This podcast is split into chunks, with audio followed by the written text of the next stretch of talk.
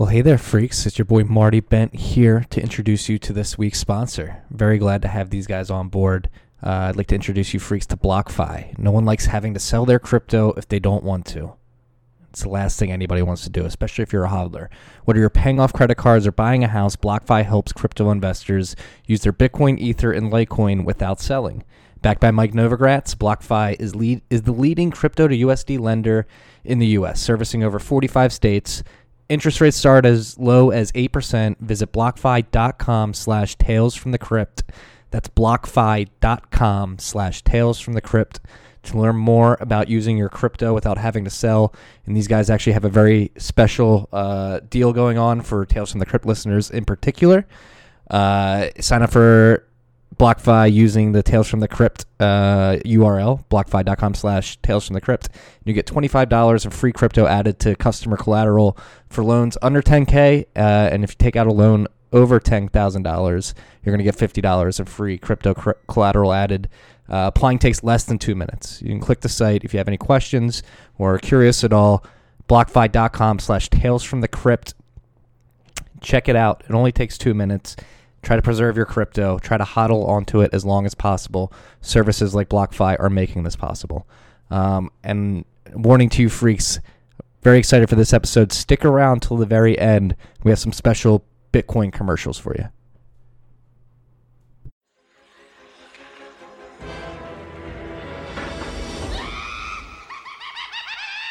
Tales from the Crypt.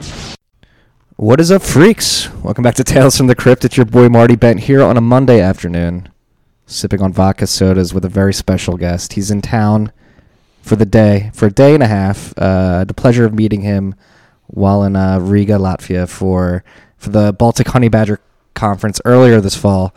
Uh, I'd like to introduce you, freaks, to the host of the Crypto Voices podcast, and maybe the best voice in all of crypto, and Bitcoin in particular. Uh, I want to introduce you, freaks, to Maddie Mezinskis. How'd I do? Uh, close. Good, good. Thanks, Marty. Mezhinskis would be the Latvian pronunciation, but uh, growing up in Ohio, it was Mezinskis. Mezinskis. Confusing all the way around, I know. But uh, yeah, great to be here, man. It's great to meet you in Riga and stoked for uh, a lot of interesting New York Bitcoin festivities tonight. Yeah, it's a big night here in New York City. For you freaks that don't know, it's a Soho Forum debate between uh, Dr. Lawrence White and Ken Rogoff, uh, just debating monetary policy. Larry's uh, obviously free banking, Yep, and uh, Ken Rogoff uh, wants NIRP policy, correct? yep, So we'll see. Uh, that's going to be an interesting one. yep, yep. Larry, Uh, Larry, also the uh, you know one of the consultants, uh, paid consultants now of this Initiative initiative, Q. Q. Very exciting development in cryptocurrency. Yeah, we'll, we'll Although get to that later. It's not a cryptocurrency. We're going to get to Larry later because I just listened to your podcast Fair with enough. him. Uh, Fair enough. and it's incredible. Uh, a couple things first. Uh, Crypto Voices. If you freaks haven't heard of it, uh, go look it up now. It's one of the best. Uh, I would say intellectually dense uh, podcasts from an economics perspective on cryptocurrency in particular out there. It's one of my favorites. Um, you and your co-host Fer- Fernando uh, Ulrich Ulrich, yep. Uh, do an incredible job and have done some incredible episodes. One we're going to talk about in particular, which is the episode you did on base money, which I found completely fascinating. I was actually lost on a car ride. I'd accidentally toggled uh, uh, a trip on my Google Maps without toll roads, so I, I got lost on like a back road for like four hours. And luckily, Crypto Voices, with your base money episode in particular, uh, kept me sane throughout That's that. that's perhaps the best time to listen to an episode on base money when you're lost in your car and yeah. Um, but before we get all of that, uh, as is uh, per usual on this show, how did you get into Bitcoin? I have no idea how you, how you found your way here. Yeah, yeah. So I guess my story, you know, and I don't, uh, perhaps that's not known to many of our listeners, but um, I guess it's a bit a bit unique. So I am I am American, but my father is uh, is Latvian uh, from Eastern Europe. Uh, although he is basically first generation American as well. I mean, he he uh, was born during World War II. His family came over uh, after World War II, um, and so he basically grew up in the U.S. as well but I have just all of his side of the family is, is from Latvia. So from this is always something I wanted to explore and just you know explore the family roots. So from 2006, after I finished university, college, uh, moved to Latvia, and I've been there ever since. Um, was initially in real estate. I was a analyst slash acquisitions manager for a small uh, boutique firm in Riga, which was uh, good experience for me. But that was also like the height of the boom years. That's what got me interested in economics when it all came sort of crumbling down, asking questions. You know, why does it happen? Boom bust cycle, so on and so forth. And I heard about Bitcoin um, fairly early, I think, when a lot of the you know present sort of large figures, uh, you know, like Trace Mayer, Roger Ver, Eric Voorhees, these guys heard about it all in like early 2011. That was about the same time that I heard about it. But um, unfortunately for me at that time, it did not did not jump, you know, headfirst into it. took some time. I was reading about it. I was still sort of intellectually intellectually curious about all this uh, boom bust cycle, economics, money.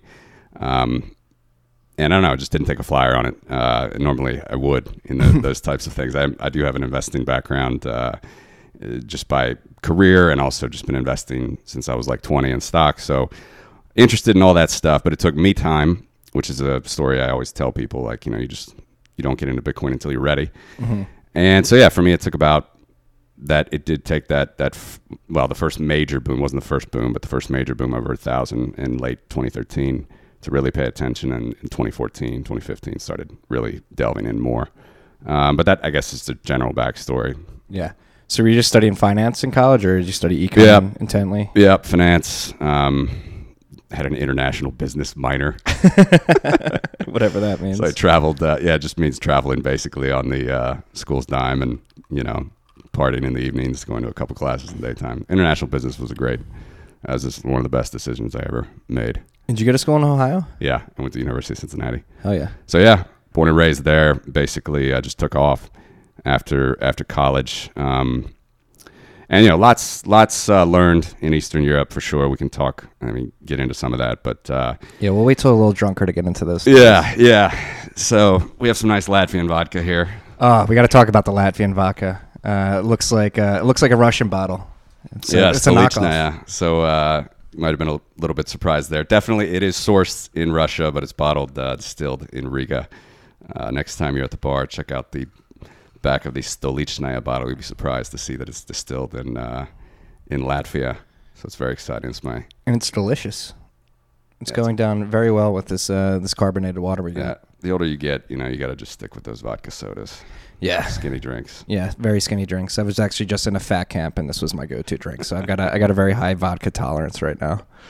Fantastic. I don't know if that's good or bad. Um, yeah, so let's jump into it. What, I wanted to bring you on in particular is because I think you have uh, a very firm grip on economics in, in general and the competing uh, economic theories and how they might apply to Bitcoin.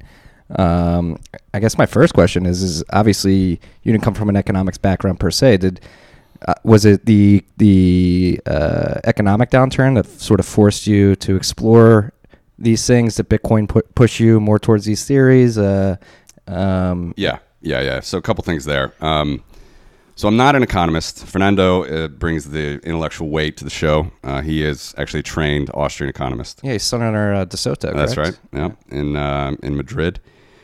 And um, you know, but we both shared definitely an interest of like monetary policy specifically. It's just was always interesting. Obviously, you know, as Ron Paul famously said, you know, money is one half of every transaction, so it's it's probably something important we should understand. So, you know, all the sound money Austrian economic stuff have definitely gone down that rabbit hole. Uh, I'd say from 2008, um, but even before it was it was just curious to me. I remember in, in Latvia, so like this is a small, you know, they called them the Baltic Tigers at that time. These are small countries, you know, two, three, one million people, depending on which country you're in. Uh, very, very small economies, and I remember just going to like these American Chamber of Commerce events, like after work, and people like drinking wine. People are like talking about how much money they're going to make, and and Latvian real estate is like priced the same on a yield basis as like real estate in in downtown Cincinnati, you know, which is not like a you know crazy market; it's a normal mid tier market, but still, I mean, if you understand some of the economics of what's going on there, it just that it didn't seem to make sense. That mm-hmm. things were so mispriced, and there was just not saying at all that I predicted the bubble. It did not at all. But it's see, I remember specifically at the time just thinking this is so so weird that everybody just thinks that by buying real estate specifically, Latvia had a, just like the U.S. had a huge real estate dip, and it was like just by buying real estate, just by taking a loan, just by levering up, you can sort of, you know, beat normal productivity. It seemed confusing to me. It seemed curious. So that's that's sort of uh, was the genesis there. But yeah, definitely, obviously, as you go down the sound money rabbit hole and start to see that Bitcoin possibly has the best characteristics of any money ever invented, uh, it's hard to look back once you once you find that and understand it. Yeah, and that's uh, it's a huge theme on this podcast in particular is that people, like you said, Ron Paul said, money is one half of every transaction on earth, and it's not until I found Bitcoin, at least, I really started questioning the essence of what is money, and that's something that I I think a lot of people don't have never asked and don't even know how to approach to ask if they had if they had to begin the thought experiment by themselves without any outside help. Um, so that's one thing I think Bitcoin is doing in particular. Uh, that is is very beneficial for society overall is that it's having people question these cornerstones of their lives, um, money being one of the most important. Uh, Yeah, and I, I can jump in. I mean, to, to sort of, I don't think I finished your initial question, but so on the show, like the reason, um, you know, and, and I started the show basically, uh, just wanted to do something creative. I've been buried in spreadsheets most of my professional life, doing some consulting, analytical things, and uh, I just wanted to do something a bit more creative. So that was where the show came in. Knew that I wanted to give it that sort of monetary policy bent, or just keep focusing on those questions. No pun intended. but uh, the um, like, I- just sort of one general thing to say, sort of tangent to your prior question. I mean, it, it's not necessarily my intent to. Uh, to it, it's really just about trying to discover things that I'm curious about. That's the reason I started the show. Uh, it's great to have Fernando on there, who has this sort of Austrian trained background, and it's just been interesting asking sort of the same questions to a variety of different guests, uh, some economists, some business people, some Bitcoiners, whatever. Um, I, I think it's if you and just a little bit to plug the show about what we're trying to do, like you know, I know people probably don't know even what I've just said rambling this early uh, minutes of this show people don't know much about my own background but that's sort of by design. Like I'm not trying to be some you know bitcoin figure. Obviously of as many people have come to learn it doesn't really even matter. It's whatever the nodes are doing is what matters in bitcoin and that's all very exciting stuff. But the point is just to ask questions not trying to be any sort of uh, bitcoin soothsayer or anything uh, I'm intellectually curious myself about these uh, topics, and I'm far from an expert. So, like, it's it's so my view is that I'm sort of an economic observer. I have an interest in uh, money and credit, and I think that Bitcoin probably will be, uh, yeah, the best money ever invented. So that's sort of again, I, back to your initial question, like why I started it, why we're doing it. Yeah. And I'm trying to figure out should we jump into why you think Bitcoin's the best money ever, or should we start uh, with the what your calculation of the world monetary base, and then jump into Yeah, maybe maybe base money. I think uh, next. So I think that's one thing that we're doing uh, on the show, and we've longtime listeners will know we've asked this to many economists, uh, many guests. Um, one thing with Bitcoin that is interesting is everybody's trying to quantify it, to value it, to compare it with other real world things like other money supplies. And you know, technically, economically, from a perspective of money, it's uh, it's it's hard to do if you don't have like a full grasp of that. And again, I'm not saying I have a full grasp. I'm not I'm not an economist. You know, definitely a caveat I want to make there. But but I do have this sort of understanding, especially working with Fernando and and reading the things that I've read. Um, a key difference between money that circulates in society today and bank money, which is like M1, deposits, PayPal, Venmo, uh, and, and money, meaning, you know, basically your the dollar or the euro in your wallet, uh, calling that money. The key difference is that um, uh, an IOU, basically. That's the difference. So money, base money, the monetary base, this is um, this is something that I feel like you should edit this out because I'm waiting uh, too long to describe it. But No.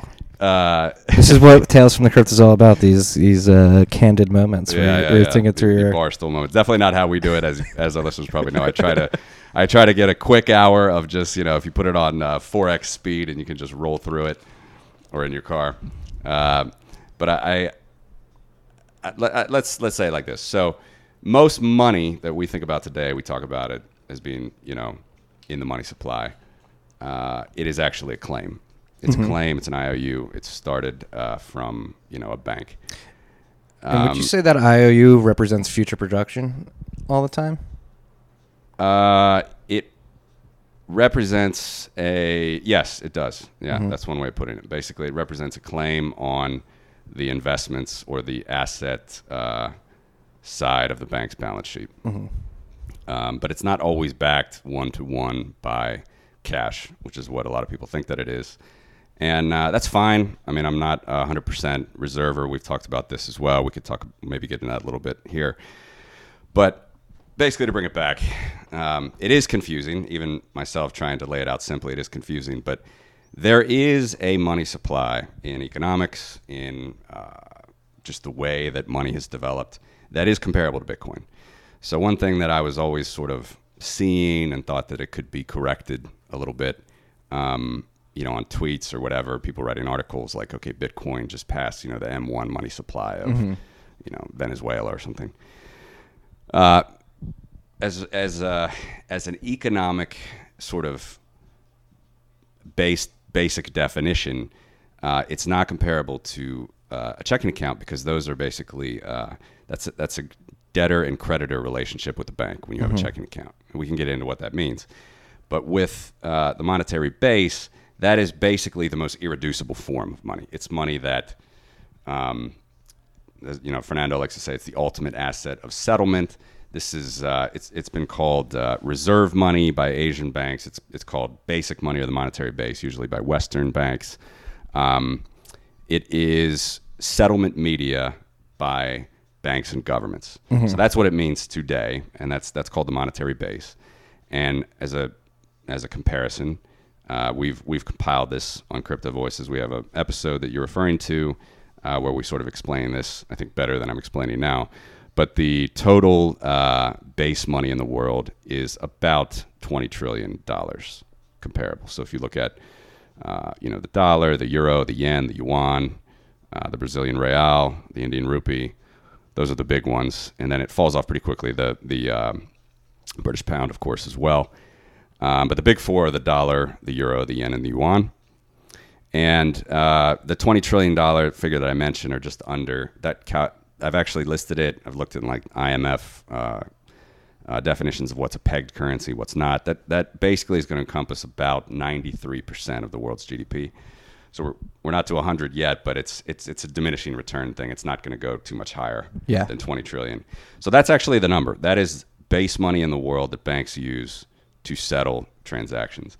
And what the monetary base is comprised of is again physical cash, physical notes that you know uh, that you hold in your wallet, and then something called bank reserves. I don't think we need to fully describe that yet, but again, it's it's basically what how banks settle. At the end of the day, banks would settle by net differences net differences in their bank reserves. So those two things put together are the monetary base, and that is the money supply that at the end of the day should be compared with Bitcoin's supply of 21 million, which, as we talk about in the exhibit, Bitcoin, you know, possible, I think likely future base money of the world.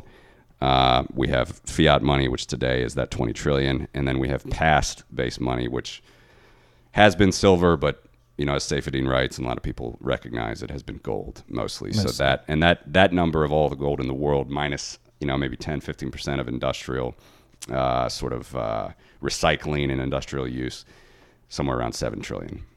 So seven trillion for gold, uh, 20 trillion 20 trillion for for fiat, fiat.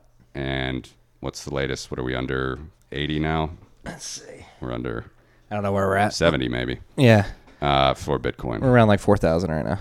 Um, Yeah, but billion. Uh, 4,000 Bitcoin times how much is that? Like 17.5 or dispersed on the market right now. Exactly, and and not all is yeah circulating. Um, no, but this, so free out there. I think this is an important distinction you guys are making because I I would agree this is what we should compare Bitcoin to, and and that's a function of me believing in. Uh, I believe it was Hal Finney was the first to describe Bitcoin as an international settlement layer for future central banks or future uh, future free banking society. Yeah, yeah, he did indeed, and um, it, it's it's it's confusing as well because there are these terms that get thrown around that I think are um, are that throw people off.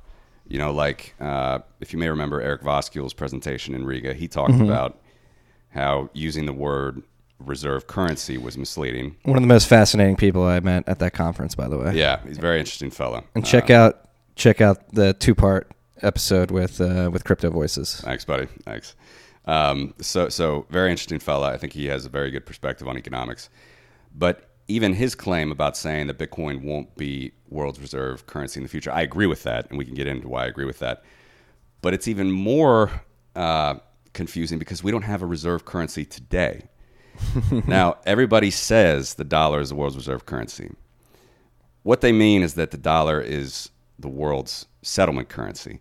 You know, gold is priced in dollars, oil is priced in dollars, so on and so forth. But banks, banks, um, they're not reserving dollars; they're reserving government bonds. Now, those bonds are priced in dollars and euros and yen, and China specifically is an interesting case. Um, but central banks they don't hold like a, a huge stash of dollars. They hold what's backing their dollar is a government bond. And that note which we'll talk about in this this base money presentation like if you took a dollar bill out of your wallet you went to the fed say hey i'd like to redeem this i'd like to re- redeem this for your reserves they would give you four quarters or they would just give you a new note Right. it's an irredeemable currency. So, in fact, in point of fact, the, the reserve currency of the world idea was completely abandoned in 1971. We went off the gold standard. That was the end of any convertibility. So, for about 50 years, we've been in a world of zero convertibility money. There's no, it's just its own thing right now. Like we talked to Bob Murphy a couple weeks ago. He said the same. Uh, dollars are are used as money. People demand them as money. People uh, hold them as money, and that's that's fine. Uh, but it would be actually incorrect to say that we have a reserve standard today. Uh, so I'd actually even disagree with Eric on that point. I know where he's going with that topic. He's he's referring it back to, to gold, but but we we haven't had a convertibility standard in 50 years anyway. The dollar, the euro, the yen, they're completely inconvertible. And if if a central bank can't meet your your demand to redeem like one note for note, like just say they don't have any on hand, mm-hmm. they have the license to print more. And the monopoly, so this is what you finally have to get to with fiat currency is the main crux of the of the issue, if there is one, with fiat money is that there are these big institutions that have license to print, you know, ad nauseum without any restrictions. So rather than, and this is where we, I like the work of, of uh, Larry White and George Selgin, rather than having a free banking system where banks are competing, redeeming on each other, keeping each other in check, which we've had in different periods of history, which I think are fascinating. We can talk about that too.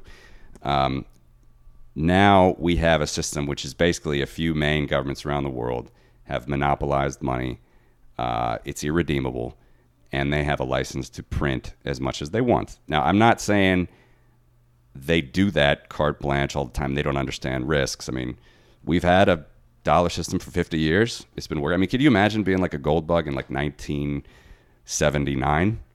You know, when gold was going up to from $35 an ounce to $800 an ounce? Right. You probably would have thought, you know, this is it. We're going back to gold. The market's shown it can work.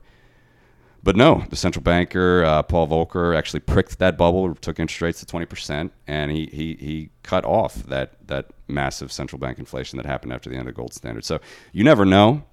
Uh, the monopoly power is extremely strong, but it is the monopoly power at the end of the day that is sort of the crux of the issue. Is that there are these institutions, central banks, as Adam Smith said, a monopoly. It's not a big firm. It's not like from the board game. It's not a company that is like so good that it has 90% of the market share, can come in, undercut all your mom and pop shops and then later jack up prices. That's not a monopoly. Those things can work at certain times and places for certain periods, mm-hmm. but they always have the threat of free competition coming in and undercutting them. A monopoly, at the end of the day, is a a firm, a private firm that has a special privilege from the government, and that's the key. Is they have a special privilege. They have a license. So that's that's what we're up against. That was a very incredible, long-winded uh, explanation of what the Fed is. And so, I guess first question: Do you think that the last fifty years will be looked at as an aberration uh, on the long scale of history? You said, I mean, you alluded to the fact that uh, this can last a lot longer than we expect, um, but I, I would completely agree with that. But I do believe at some point there will be this this, this will hit a head where the the experiment sort of unwinds, uh, and and we were like, how the hell did we even get to this point where we thought this was okay?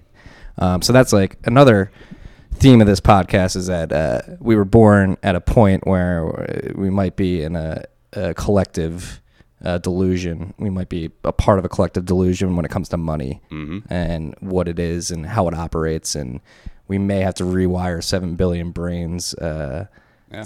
to to recognize this problem and then recognize what the solution is. Um, yeah, completely agree with the way you asked that question and sort of the premise of your question. Um, a key phrase, a key phrase that you said that has been said a lot by Austrians and free market, you know, capitalists and voluntarists, is at some point.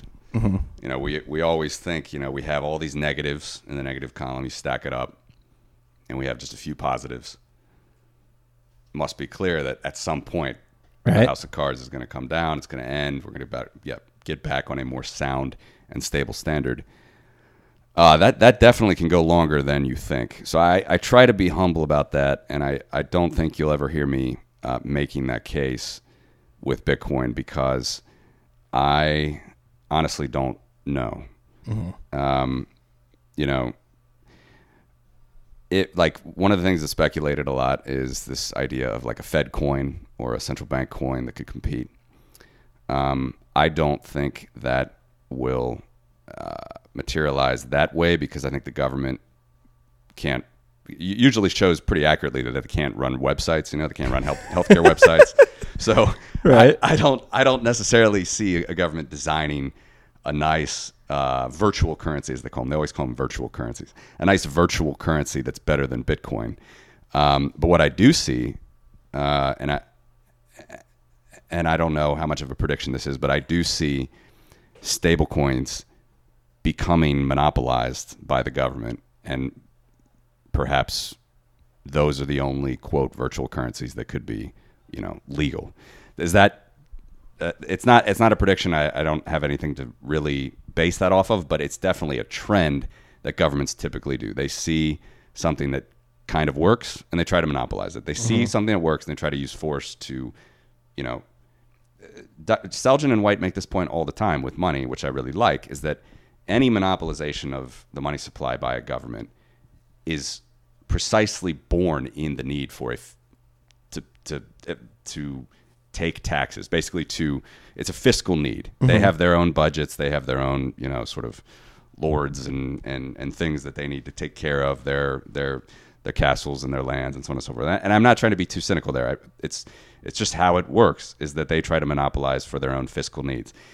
Uh, so what I do think with stablecoins, which are um, an opportunity for them, is obviously this is something new, somewhat pro- programmatic, you know, programmable money like the Gemini dollar or Tether.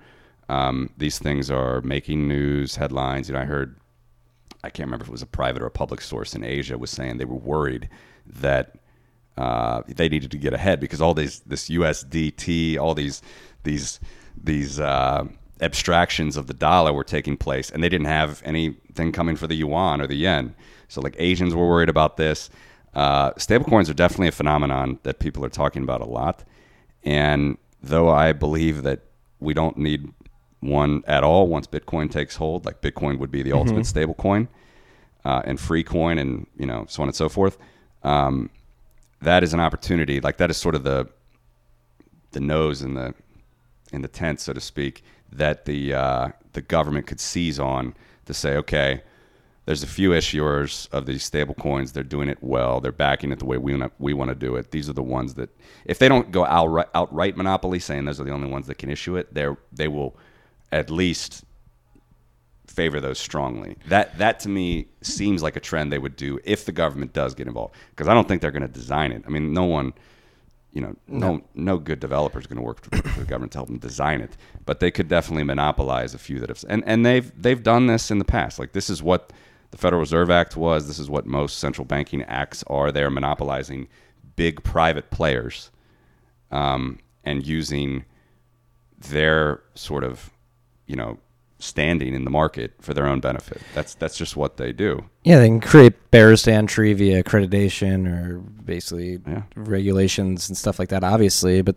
uh, uh, then, yeah, like what we're seeing, we- actually, I've talked about this with Matt Odell. Uh, what we're seeing is obviously Tether is uh, the most popular uh, and I would argue successful uh, stable coin up to this point. It's always in the news, and uh, Tether works because it it it works the way it's supposed to do. It's like it's allowing people to skirt U.S. regulations and get a peg dollar uh, on a peg digital dollar online to trade Bitcoin. Um, I would argue it's the most successful stablecoin you see. But what we're seeing now is like Gemini, Coinbase have uh, have gotten the okay from the government to create these stable coins, and they're sort of posturing as, "Hey, we went through all these hoops to to make sure we check the boxes off in the regulations." And it seems like they're going after Tether uh, uh, in a bit of a witch hunt to say, "Hey, we had to do this. You should have to comply too." And maybe that is the, the Trojan horse for the government to step in and try to to input their monopoly power via regulations and stuff like that. Uh, I would argue we're already seeing that uh, happen.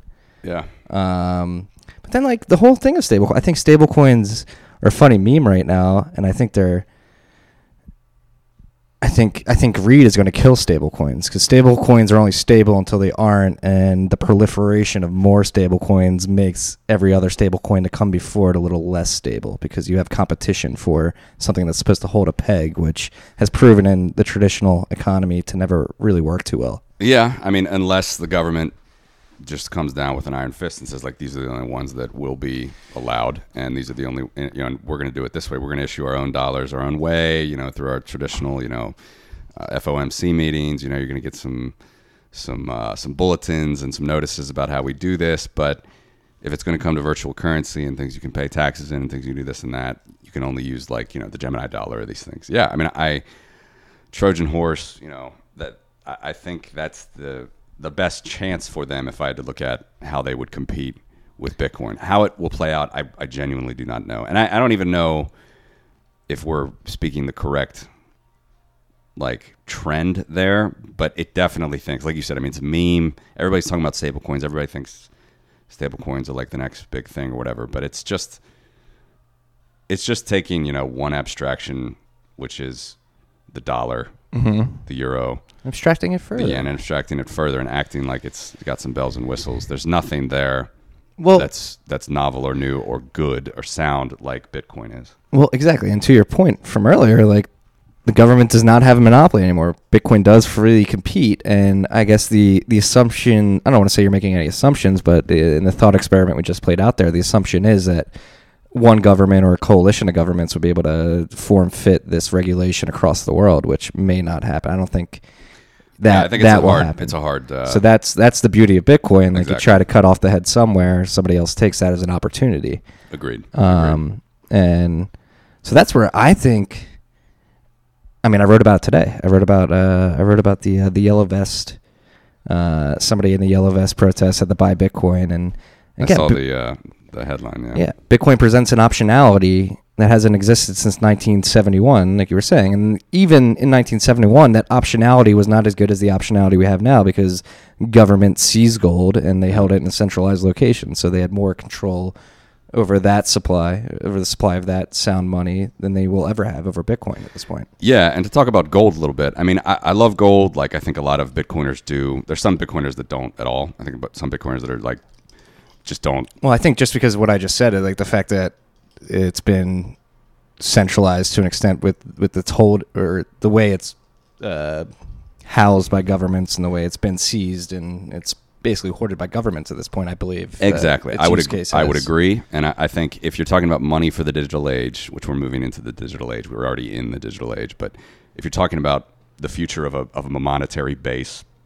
for society, it only seems rational that you would want something that's uh, much more secure, much more transportable, much more immutable uh, than gold. And we've, like you said, it has been centralized. In fact, I think it was actually Nick Szabo that wrote this. I think, but um, it could have been the the big transport problem, or basically with gold, you know, security of transporting large amounts. Uh, that was really the the the end of the gold standard in 1914 in World War One. It was, it was, you know, German U-boats taking down British boats that were transporting gold to the Fed because they Yeah. were losing it. So like, gold just doesn't work in a certainly in a system that has developed an adversarial system. I would yeah, say. in an adversarial system, in a uh, in a in a large central government system, which has, for better or for worse, happened over the course of the 20th century. Gold has shown to to have failed there. And again, I don't have a problem with holding it as an investment or as a as a hedge or as a escape hatch in similar ways that Bitcoin does. But it has shown to uh, to have a tendency to be centralized, and that is unfortunate for gold. But I think just shines a light on what Bitcoin can do.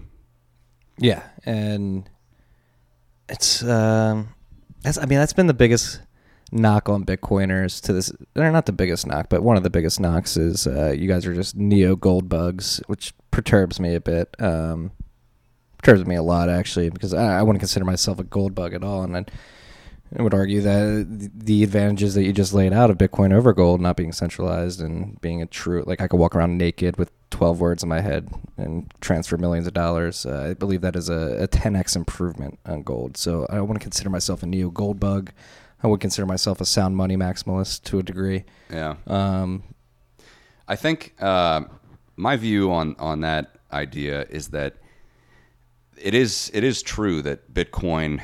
Uh, this goes back to the di- digital gold idea of Bitcoin, and there are critics, obviously, against Bitcoiners um, who say digital gold or store of value first before you get to medium of exchange. There are more similar similarities with Bitcoin to gold than there are Bitcoin to fiat in that in that comparison. Because like the old monetary base of you know the old whether it was the gold standard or even before um, any any system you know gold really the classical gold standard was like late 18 it was very short it was like late 1800s to world war one. And and that was it but gold as money as as a basic money as, as the monetary base as sort of the settlement media that had been going on for you know millennia.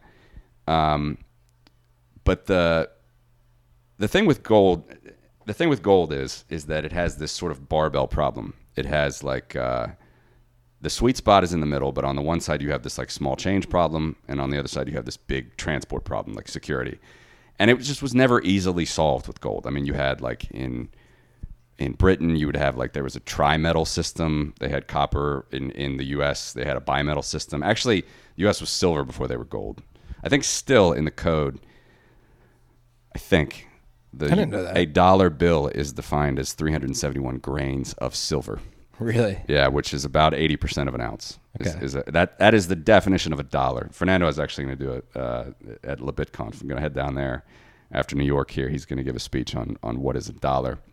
So all this stuff is nebulous, but the um, the the the point that the, the thing that is confusing and I think people just quickly attack Bitcoin is that they think yeah it's just going to be settlement it's just going to be like sort of this store of value it can't uh, it can't scale so on and so forth but that's that's if if you've studied mon- money long enough and I wish I had a simplified way to say this but it's always about trade-offs with money like there's no there is no silver bullet so to speak it's Right. always about maybe using a different metal to spend a little bit less, maybe use a different metal to spend a little bit more, or maybe even using paper in day to day, which I think is totally fine, by the way, using paper. I mean, like that's that's just how you solved some problems with gold over time, like some natural problems that they had. Um, and, and and with with Bitcoin, I actually think that that's uh, that's the greatest lesson, and it's a lesson that Bitcoin Core, whether they know it or not, is shown to be following. Is that there are trade-offs? Like there are trade-offs in security versus economics. Like, like my take, and again, it doesn't matter for me. Like, if if Roger wanted to claim that the whole problem with the scaling debate was censorship, we actually interviewed Roger about about the time that Bitcoin uh, passed ten thousand, about a year ago. Um, like during the interview, Bitcoin was passing ten thousand for the first time. And this was at post fork, right? Yeah. This was post-fork. uh, post Bitcoin Cash fork. Bitcoin Cash, pre Segwit 2x failure, I believe. Okay. But I believe, but it, it was it was the first time that Bitcoin passed ten thousand, like during the interview, and I think it was CoinMarketCap ten thousand. It might have not been GDAX. In any event, uh, it was interesting to talk to him about that, and I posed uh, like everybody's talked about this like a thousand times. People might not expect or want to hear me go into this again, but I posed the question like like you know I'm very sympathetic to your views, Roger, about Bitcoin not being able to scale on chain economically for some reasons. Um, but isn't it enough for you that the Bitcoin core nodes have have signaled and have basically just decided as a network that security is more important? And you know, it was you know the I, you know The road script he throws out. it was the road script, yeah. I mean the the censorship and the other mm-hmm. deflections, I guess. But but to me, that's like the crux of the debate. That was the crux of the scaling debate. That's the crux of the block size limit debate, and it's still going to go on. We're going to see this happen more and more. But it's economics versus security. I mean, it's a trade off, and it's clear that the Bitcoin core roadmap is in favor of security over economics.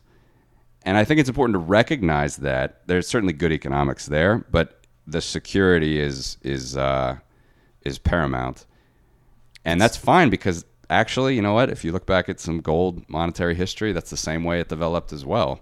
So there's good. We're in good company there, but on the other side, obviously, the the the main secure security risk that we're going against, or the nodes, I should say, are going against, is obviously the cost of running and validating and, and centralization risk. So Yeah, it's it's- it's the same trade offs that there's always been, and I think Bitcoin Core has shown really from the early days uh, tremendous foresight. Nick Carter said this as well when we interviewed him uh, a couple weeks ago, like tremendous foresight to uh, recognize the the importance of that security and that trade off. It there absolutely is a trade off. Like I don't think anybody should deny that there's a trade off. No, trade off. No, I don't think, and I don't think. I mean, I don't think anybody worth their salt would deny it. Uh, and I think the Bitcoin core team in particular uh, just has this mindset because um, because they've got so many like lifelong cypherpunks and distributed system engineers who actually know how to build these systems and understand the trade-offs. Uh, and that's the biggest knock on Ethereum. Like if we're going to compare chains, like Ethereum obviously did not understand these trade-offs from the beginning, and uh, there's a lot of arguments made with Bitcoin in particular that maybe we should actually lower the block size because we're running experiments. We bought one of the Casa nodes here and been running experiments setting it up and for users who are using it, uh, what we found in like the Casa group users, Hasu in particular, who you met in uh, Riga as well, Yep. is uh, the bandwidth problem that you have when like s- setting a node. And again, security is imperative. If we want to rip away the government's monopoly on money creation, we can't make it so uh, they can find a few few amount of nodes and shut them down. So being able to run a node for an individual user is imperative, and we're finding that you need to we might even need to to lower the block size to make it so that is possible in the long run. Um, so I, I just think that, it, like you said, the trade offs have been have been weighed pretty heavily. I think Bitcoin, Bitcoin Core is doing a great job. We're gonna let you let you take a little pee break here, and then uh, we'll we'll talk about Lightning because I think I think Lightning is a great. It's uh, just filling up the vodka break. It's not a pee break. oh, filling up the vodka. All right, I'm gonna take a pee break then, All right. and we'll uh, we'll get right back to it. So let me know when we're back. Are we just recording? Can I just go? Yeah, we're recording. So, back now from this little break. Um, fun fact about Stoli, Marty. Uh, there's actually a brand dispute, a former Soviet Union brand dispute between Stoli, uh, the the brand. So this you were surprised that it's actually distilled and bottled in Latvia, mm-hmm. and it's a it's a Latvian company that that uh, distills it. it there's uh, I think it's a Luxembourg company owns the, all the, the holdings, but um, there's a uh, since the Soviet Union ended, it was it was bottled and distilled there in Latvia, which was part of Soviet Union, but basically Latvians just took took control of it, and the Russians uh, or some contingency of Russians did not want that to happen. So there's a competing Stolichnaya in Kaliningrad and uh, so if you're in Russia, and I think like some parts of Europe, like uh, maybe Belgium and Holland, if you if you see Stoli there, it's going to be the, the Kaliningrad Stoli. really? So they're competing Stoli brands. You would never know. But yeah, it's uh, it, it all looks Russian, but uh, the Stoli that you will usually see in the Western world is is Latvian Stoli. Well, it's delicious Stoli. Very too. exciting. That's uh, Stoli and Tito's are my two favorite uh, two favorite vodkas of choice, and this is actually only the second time we've drank vodka on this podcast. The first time was Bitcoin Sign Guy, and it is uh, one of the highest, highly one of the most highly touted episodes we've had. No, I I'm feel honored. Well, I hope. Uh, I think I'm not. I'm actually positive I won't compete there, but uh, I, I don't know. I don't know, Matthew. I don't know, Maddie. I think we're gonna get there. Uh, vodka may be the elixir that uh, that brings out the magic. good, good, good. So we were talking about what were we talking about? Yeah, gold. We were comparing gold and Bitcoin, uh, and Important Bitcoin. comparisons. Important to talk about, flesh out. But Interesting. I think I think we would both agree that Bitcoin has uh, some The edge. comparative advantage. Yeah, the Yep. edge uh, in many places, and uh, like you were just describing, you were talking with Nick Carter earlier, and what he's big on is the narratives and how the narratives have evolved throughout time, and Bitcoin in particular. Uh, a lot of the big blockers who forked off the Bitcoin Cash have been touting that Bitcoin is the the easiest way to quickly send money at a cheap fee uh, for the masses. We we quickly found as the network became more popular that that may not be the case, and to make that possible, you would have to increase increasingly raise the block size, which may make which is a trade off you have to make from a security perspective, making the chain less secure. Um, I've been a big believer that. Uh, this space is filled with a bunch of impatient assholes that don't know how to wait uh, for the infrastructure to get built out. And it seems as though we may have that infrastructure being built out in earnest with the Lightning Network. Yep. And uh, going back to the narratives part, uh, the, so with narratives in particular, people have been confused over what is the. I mean, or actually, I shouldn't say people have been confused. The dominant narrative has shifted over time, but I believe the best narrative has existed since the early beginnings, which is Hal Finney's narrative, which we touched on earlier. And it seems like Lightning Network is enabling a sort of free banking system where Bitcoin at the protocol level can be a reserve settlement layer, and then Lightning can be your medium of exchange layer where, where a lot of the, the economic activity is happening. Yeah. So a couple things there, and I think I'll probably go on like ten tangents. So let's Go see if it. we can get through them. But um, firstly, regarding uh, Lightning and uh, what it's what it's doing uh, compared to maybe another f- prior system or whatnot, it's very similar, in my opinion, to um, how banks have generally evolved. And that system, believe it or not, uh, it's it's better than what I'm about to describe. But that system actually has always been a system of IOUs and and claims. And again, it's about trade offs. It's about uh, an efficient form of making payments. But the thing is with banks, like banks were never there. Banks were never created to tell us what money is. Banks were there to allocate capital efficiently. They were there to move capital from its least efficient point to its most efficient point, and in the meantime, facilitate payments. Like that's that's what banks were for. So mm-hmm. banks all banks do is move IOUs around. That's all they do. They don't tell us what money is. They don't. It's not banks' decision. It's not our even even with the government monopoly of the banking system, which is largely taken hold today, and and as evidenced by the fact that we have irredeemable paper, basically irredeemable government money, which is just its own thing. So as we talked about, that 20 trillion, um, you know, 80% of that is the four largest economic blocks in the world. That's just it's it's just how the system has evolved. Uh, but banks specifically what they do day to day, they don't they don't tell us what money is. They're just pushing IOUs around.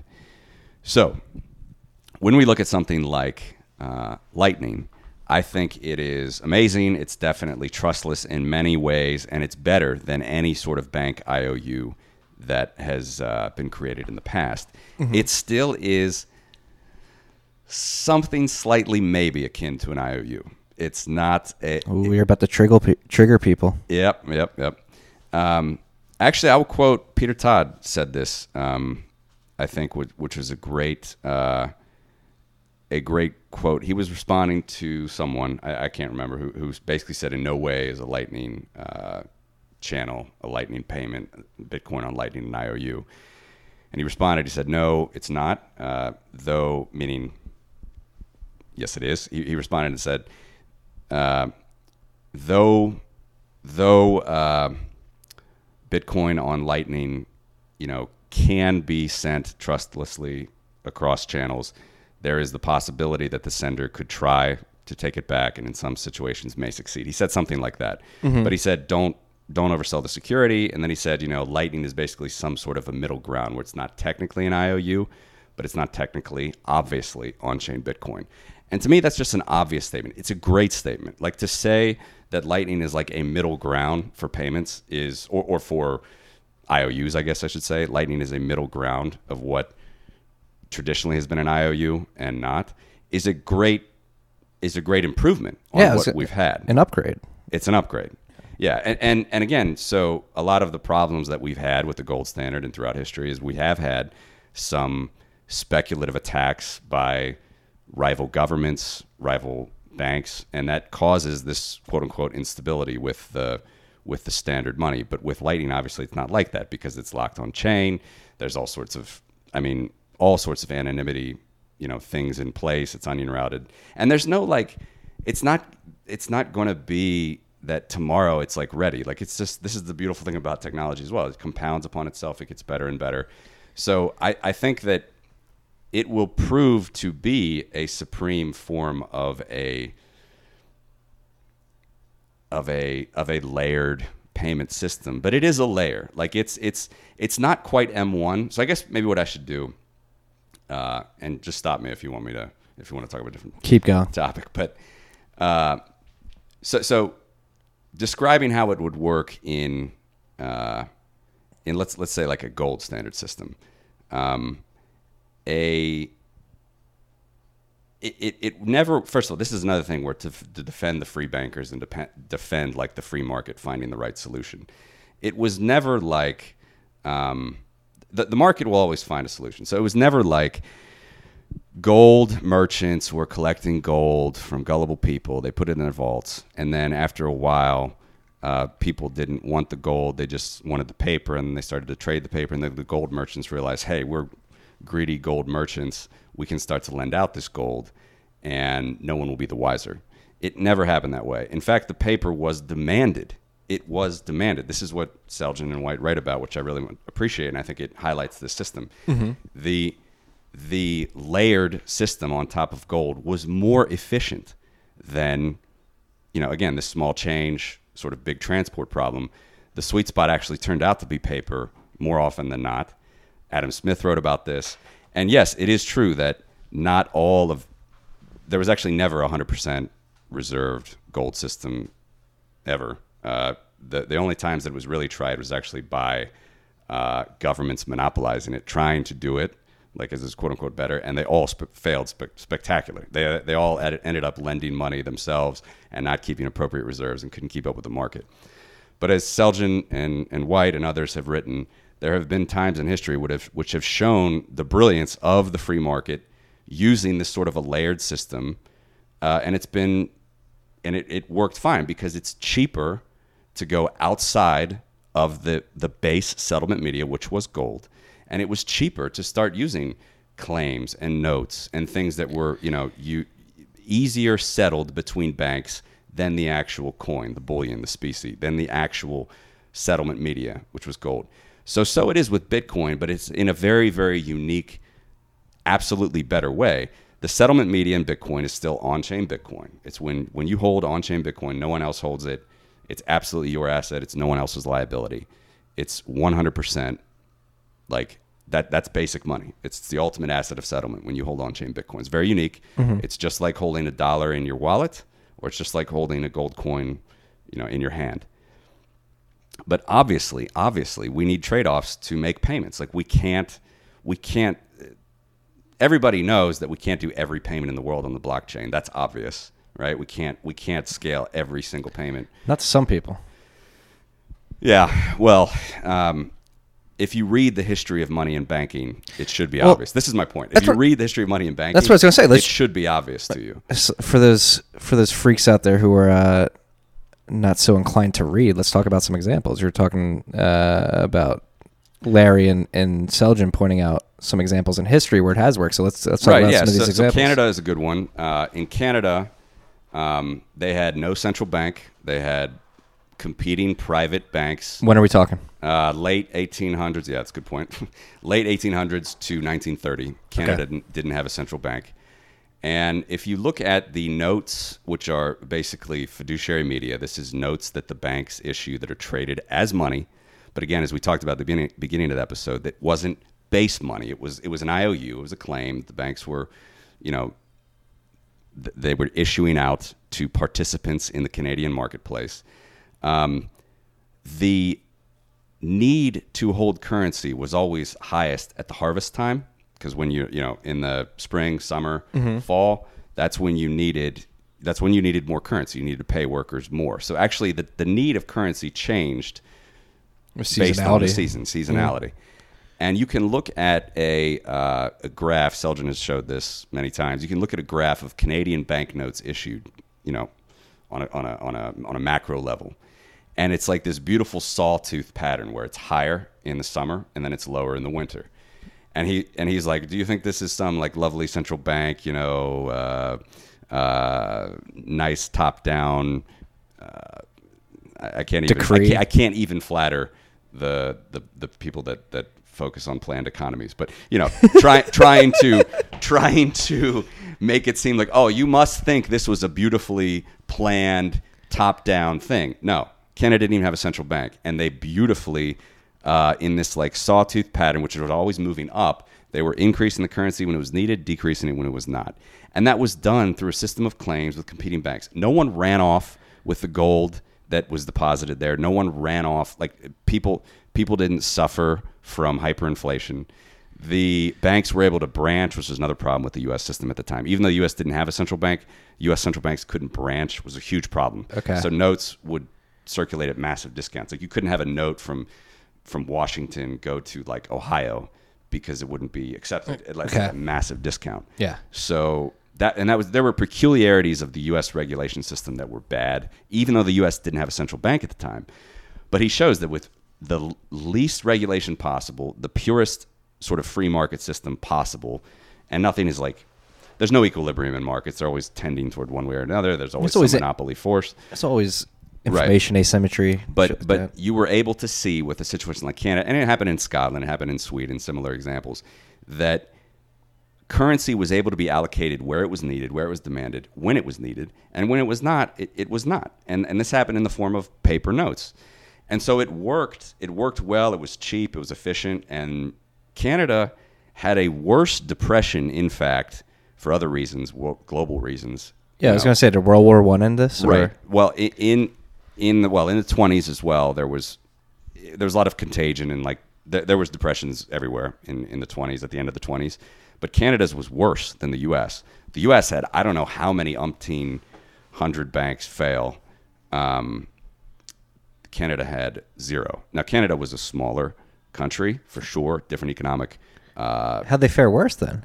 well, the depression, like the economic drop in Okay. activity, and this is again influenced by Oh, global factors. and the banks didn't but fail. the banks didn't fail. That's the key point. So That's interesting. U.S. had, I, I should know the number, but U.S. had, I think it was hundreds. I, I, I hope I'm not misquoting. Let's just say it's a lot of banks fail. Everybody knows the Great Depression. It was horrible for banks, bank runs, so on and so forth. And the Fed existed then, by the way. So the U.S. had a central bank. Was about Canada 10. had no central bank.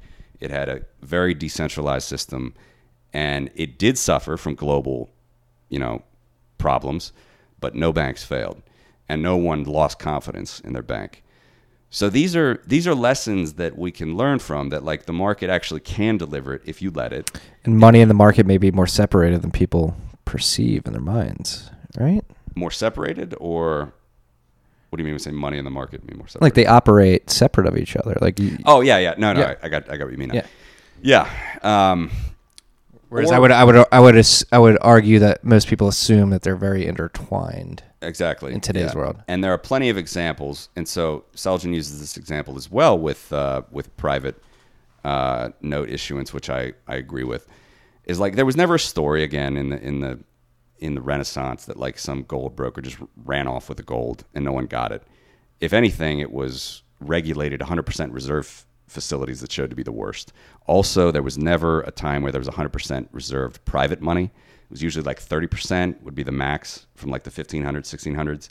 And then down into uh, late 1700s, 1800s, Industrial Revolution, Scotland, specie reserves of notes outstanding got to like 1 or 2%. And it worked, meaning there's 1 or 2% of gold outstanding of the notes. And it worked fine. There were no runs on the banks, there was no problems. There was one bank, I think it was called the Ayr Bank. They, they did inflate. They did uh, issue more notes than they had reserves, and they wanted to grow quickly, so on and so forth. They took risks. But what happens in this system, Selgin uses this uh, this example. It's like a chain gang. Like people recognize, like, hey, because at, at that time, which was natural and normal, we were under a gold, uh, uh, basically a gold standard. There was money in the, the vault. It was a convertibility system. You could convert the note for gold if you wanted. If you wanted, you didn't have to. Most people didn't feel the need to. But if you wanted, and there were competing banknotes, different, but like it wasn't just one dollar bill. There many banks had many notes with their different logos, completely competing freely in the market. But it was the same gold standard. But uh, it, it never happened that the sound banks were run upon. What happened is the unsound bank were, run upon because because would be natural because you start to see hey these banks are clearing every day like they're looking at their notes and their coffers they're looking at you know the trade and some competing banks see we're seeing a lot of Ayr Bank notes maybe we should go ask them for the gold mm-hmm. and that's what they did and the bank failed like spectacular I don't I don't know So the how many- banks orchestrated the a run banks, on that the bank. private banks orchestrated a run on that bank. It wasn't like the people. It wasn't like some morality issue of So 100% an- reserved. That's an example of the system keeping itself in check. Exactly, Mm-hmm. exactly. And and no central bank there. No central bank running at that time. Mm-hmm. So these are really interesting examples of where the free market can do it better. And Selgin also uses this quote, which I really like. He says, "Banks weren't failing because they were run upon. Those banks that were run upon were run upon because they were failing." people could recognize that. It wasn't like this contagion or this, you know, everybody running around with their heads cut off or like, or, or like the uh, It's a Wonderful Life. Like people quote the movies when people are at the bank. Right. They, those things, unfortunately, they're movies and people don't actually read the history. So, again, the reason I'm quoting all this, it's been muddled throughout history that free banking works. It works. Uh, people like Selgin and White, who we can talk about, uh, we're going to see tonight, they've argued convincingly, in my mind, that free banking works. The market can keep things in check. But a key component of money always is this sort of check and balance. Like you have, not, not check and balance, but this uh, trade off. You always have trade offs. Like there's no, the system worked well. It worked well enough when it was allowed to be tried. But yeah, you had paper, you had some banks that were fractionalizing more than they should have. Most of the time that was corrected. But actually, most of the time, people didn't even feel the need. They didn't feel the need to carry the coin around. So this is extremely analogous today, in my mind, about on chain versus off chain Bitcoin. Like, people very likely in the future, if this history comes to pass, they're not going to feel the need to make small payments with on-chain Bitcoin. They're Yes. gonna, they're just going to use a layered system that's faster, maybe a bit more risk. Peter Todd said it great. He said it's a middle ground.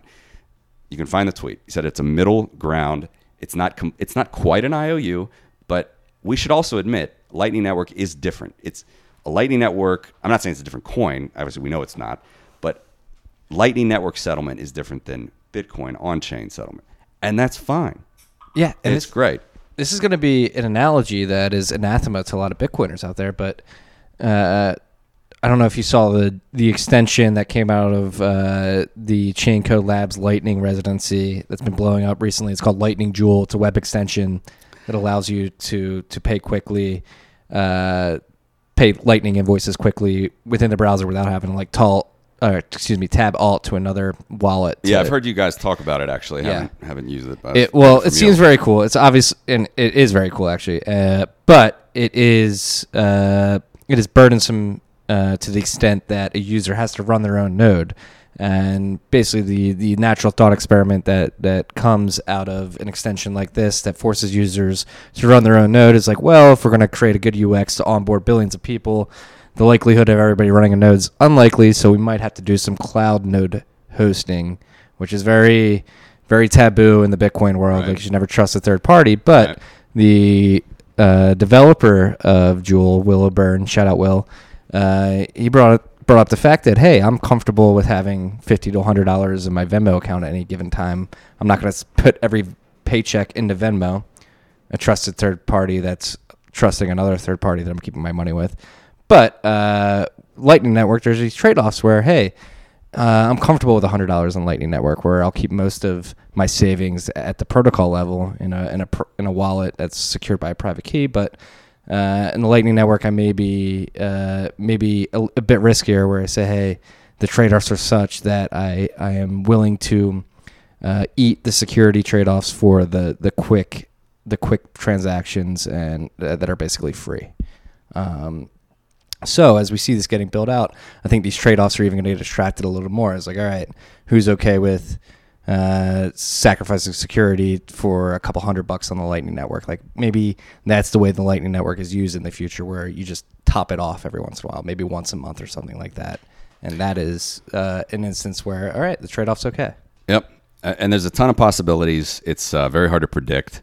Um, you know, there are these these roadmaps, these plans, these uh, this free competition, which is amazing. It's fantastic. I think it's only going to be uh, fr- from a from a free market standpoint, like it's the best shot anybody's had to develop this sort of thing. Um, and, and you know, if you're not into what we're saying, or you think that everything should be done on chain, or you disagree with the statement that we can't have everything in the world put on a blockchain, then there's those experiments too. And by the way, I'm totally fine with that. I mean, it doesn't bother me like that Bitcoin Cash, Bcash people go off and do those things. There's, I, I think it's good for Bitcoin to see. Yeah, It's it, good. just it, it it's uh it's a great it's it's just like it's an incredible experiment that we're seeing, and obviously it's nothing new to be saying those things, but um, I, I I will admit I don't like I I mean I'm not a technical person anyway. We definitely prefer to talk about like economic stuff with Bitcoin, but this uh, Lightning Network specifically is going to be a very interesting experiment of again I say like quasi IOUs, quasi claims. I don't mean that in a bad way. I just mean it, there are there are some trade offs. It's clear.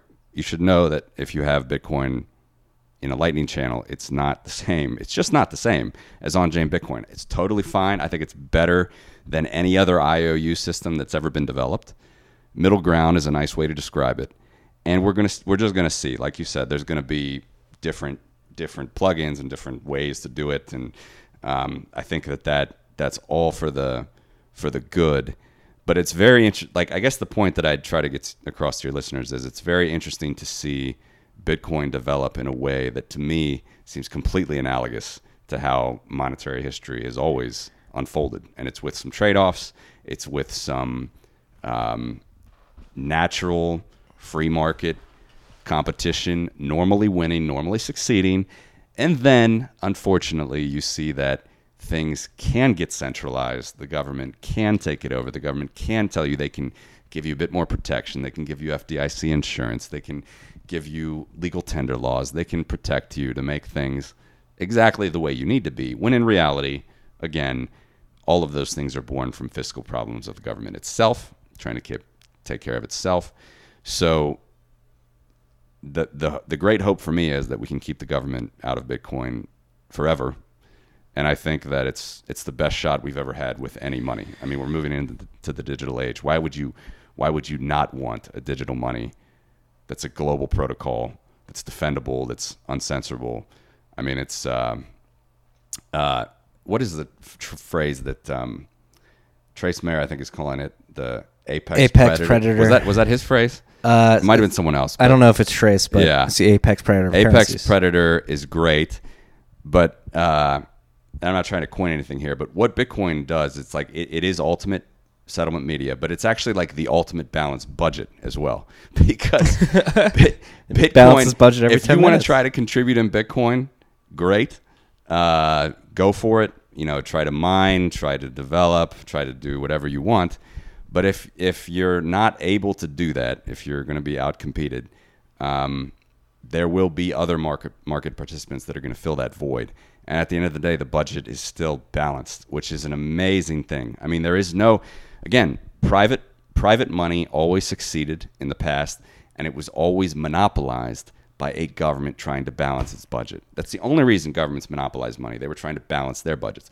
Bitcoin, it is a balanced budget. Like you can't you can't stop it. It's a honey badger, all those things. That is a really powerful thing. Like Bitcoin is a balanced budget. That's basically that's that's one of the ways that I look at it.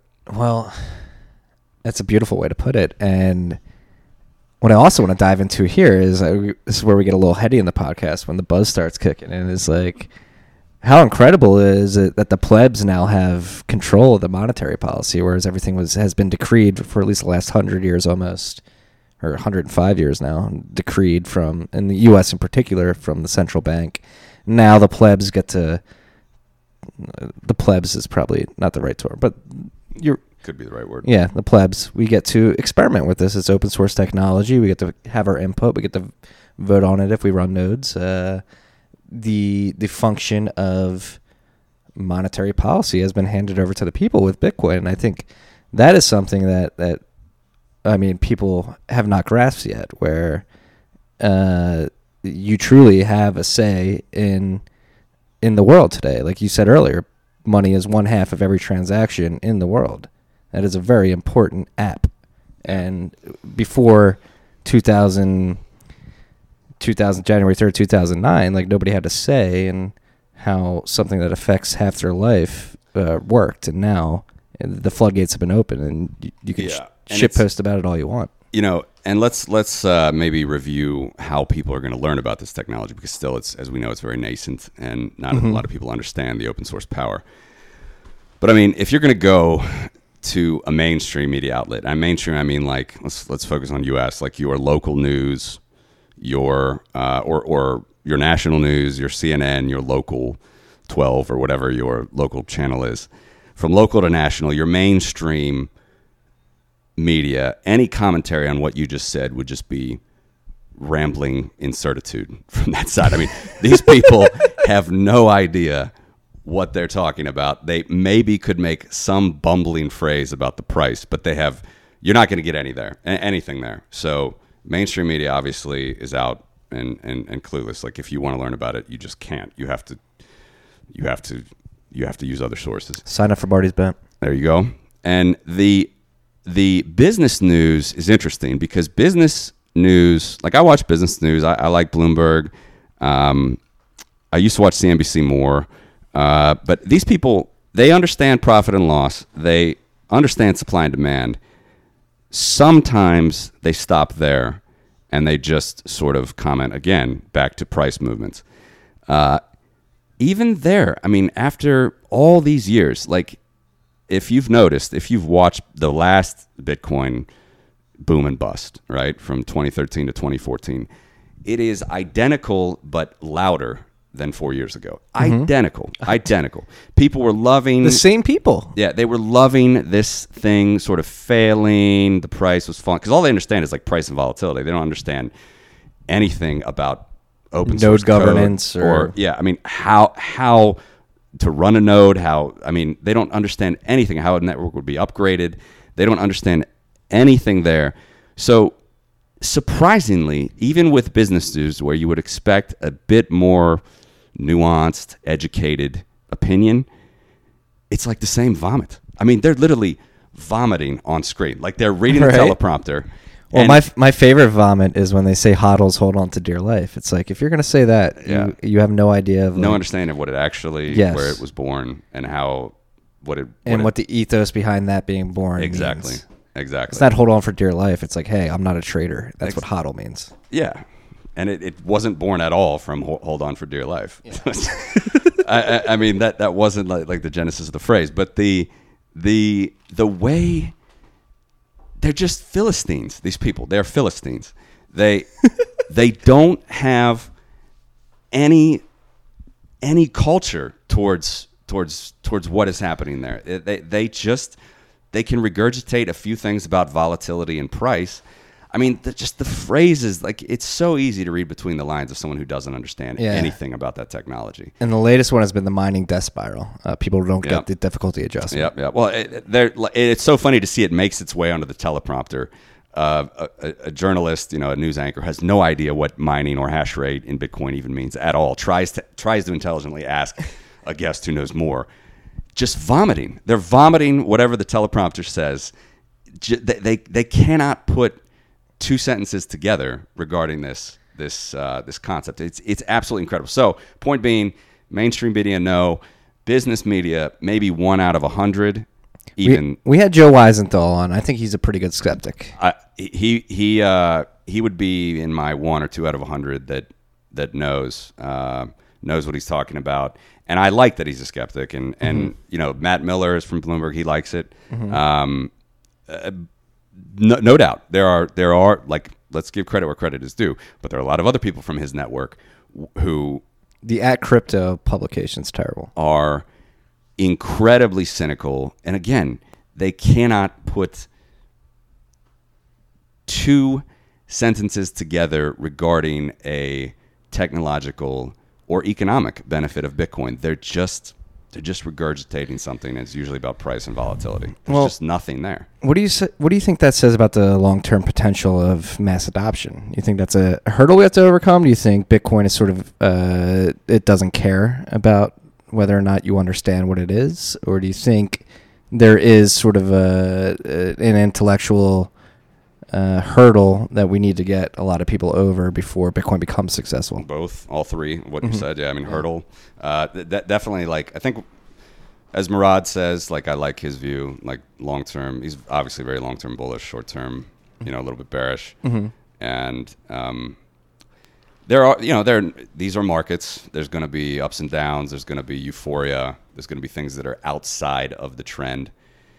And that people should be prepared for that.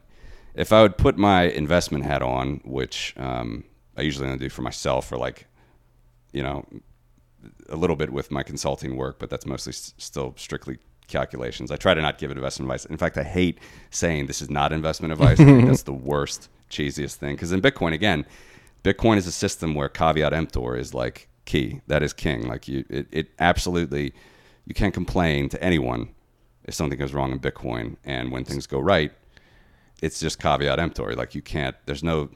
There's no third party you can blame or exactly It's all praise. personal responsibility. Like exactly. this is a personal decision. Like But if I uh, if I had to put my investment hat on, one thing I would generally say, even without Bitcoin at all, like if we would just had like two assets, like fiat cash, and we had gold, I would say let cash be like your courage. Like if you're going to um, try to make an outsized bet or take advantage of some market movement. The only way you're gonna be able to do that is with cash. This is, you know, as Rothbard said, like cat. If, if if there was no uncertainty in the economy, there would be no reason for cash.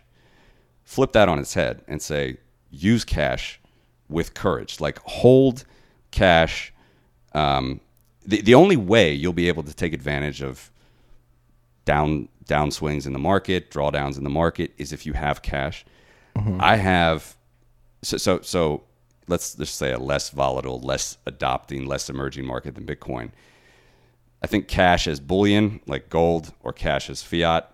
Obviously, one of those is taxed, one of those is not. So you have to think about all those things. But having like cash in your portfolio will give you courage, and that's like just a very small point from an investment standpoint. But with Bitcoin, a lot of people don't see this. Like you said, this adoption is going to take time, uh, or at least I think I think it's going to take time. There are so many people that don't look at Bitcoin from that lens of having courage. Like every every Bitcoin that I buy, every little piece of a Bitcoin that I buy, it gives me courage. I have more courage. Like, let cash give you courage. Yes, it would have been great to have a bit more courage with fiat than Bitcoin in December of 2017, than, Dec- than December of 2018. But that, that, that's, those are just swings and, and so on and so forth. Like, at the end of the day, the way that I look at Bitcoin is with courage. Like, if I, if I were holding bullion, if I were holding cash, if I were holding Bitcoin, the way that Bitcoin is and its life cycle of being adopted, it's clear it's a unique opportunity. I think uh, doesn't Pierre say it's like a once in a humanity opportunity, not just once in a lifetime. It's a once, in a humanity, yeah. opportunity. Like this is digital. We're moving, as Fernando says as well. Like this is money for the digital age. So cash should give you courage. Let like any any philistine on television that's just trying to dis- discourage you from holding cash is doing it, doing you a disservice. If if you don't have it, if you don't have courage buying Bitcoin, then don't buy Bitcoin. Don't do it. Don't run a node. Don't try, you know, the Lightning Network. Just hold dollars and and and go on. And there'll be plenty of people in the world that will do this. But obviously, the trend over time, the technological adoption, so on and so forth, to me and to, to you and to plenty of people that are in Bitcoin, cash is like cash gives me courage for the mm-hmm. future. And it doesn't matter about like the next month, year, two years. It's more about long term down the line. Think about your family, think about your friends. Um, so cat I would say Well- cash is for the uncertainty in the economy, but let cash give you courage instead of just trying to think about the next I don't know, S and P play or something else. Just let cash give you courage. And Well, this is a good segue into what we want to get into, which is the post-Soviet Eastern Europe. Uh, in a book, I'm not sure if you've read this, but a book that is gospel to a lot of Bitcoiners, especially the hyper cypherpunks, is the Sovereign Individual, and they basically called Bitcoin. They predicted Bitcoin on page 25, and the preface to their prediction was the uh, the mid 90s currency crises that happened in Russia and Latin America.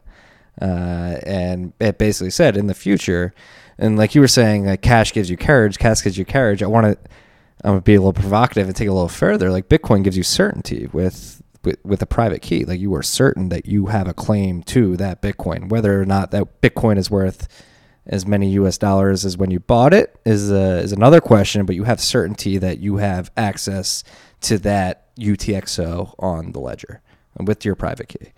Um, and that is something that the sovereign individual, and I, this is what I want to talk about, like what happened in Soviet Russia. We don't have to touch about in Latin America, but like in the mid '90s, and basically the the uh, the dissemin or not the dissemination, the disintegration of Dissolution, yeah. dissolution of uh, the Soviet Union because of a currency crisis. Uh, Bitcoin is sort of a, a, a direct answer to that type of problem. So you're somebody who lives in Latvia. Uh, uh, sort of, you probably moved there a decade after these currency crises had proliferated pretty pretty terribly.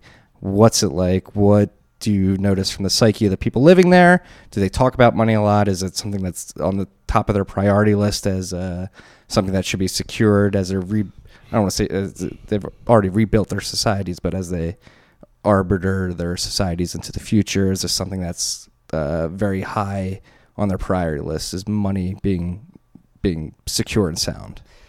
Yeah, I mean, lots to say there. Again, with trying to not do too many tangents. Um, my friend uh, Jovanis uh, Šilėnas, he's in Lithuania. He runs the Lithuanian Free Market Institute. It's a very interesting uh, organization. They started up like right after the Soviet Union.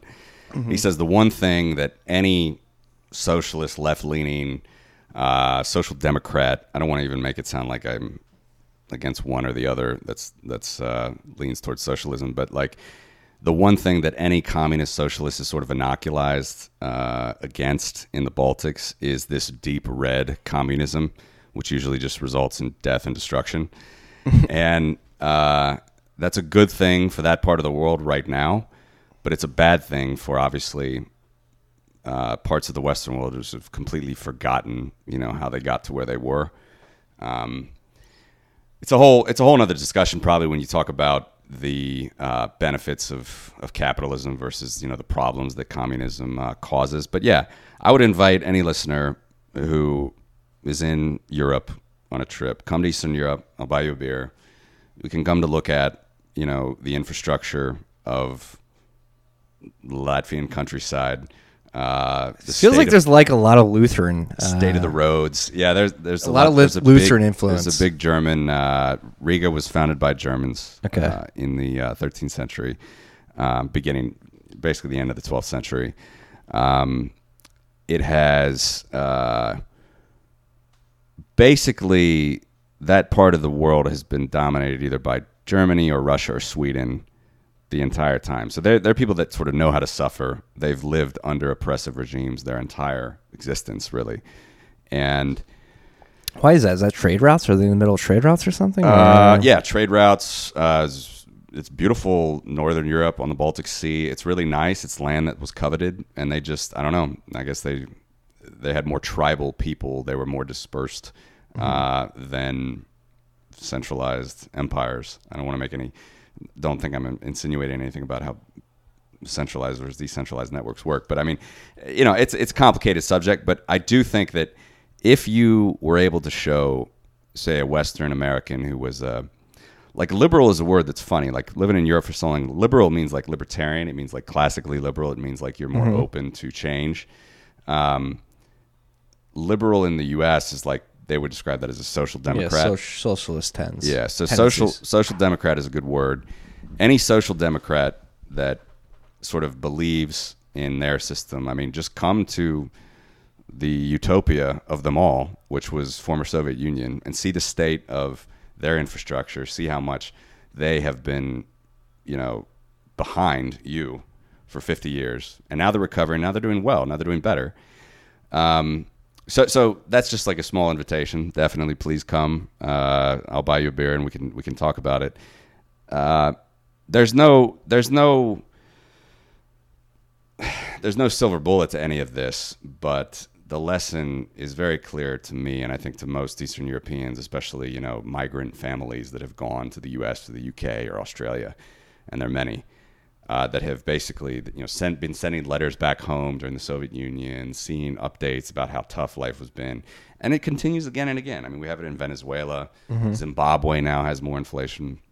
Inflation is an animal that just it will rear its ugly head at any time. It's impossible to predict. It's impossible to predict. No one knows when.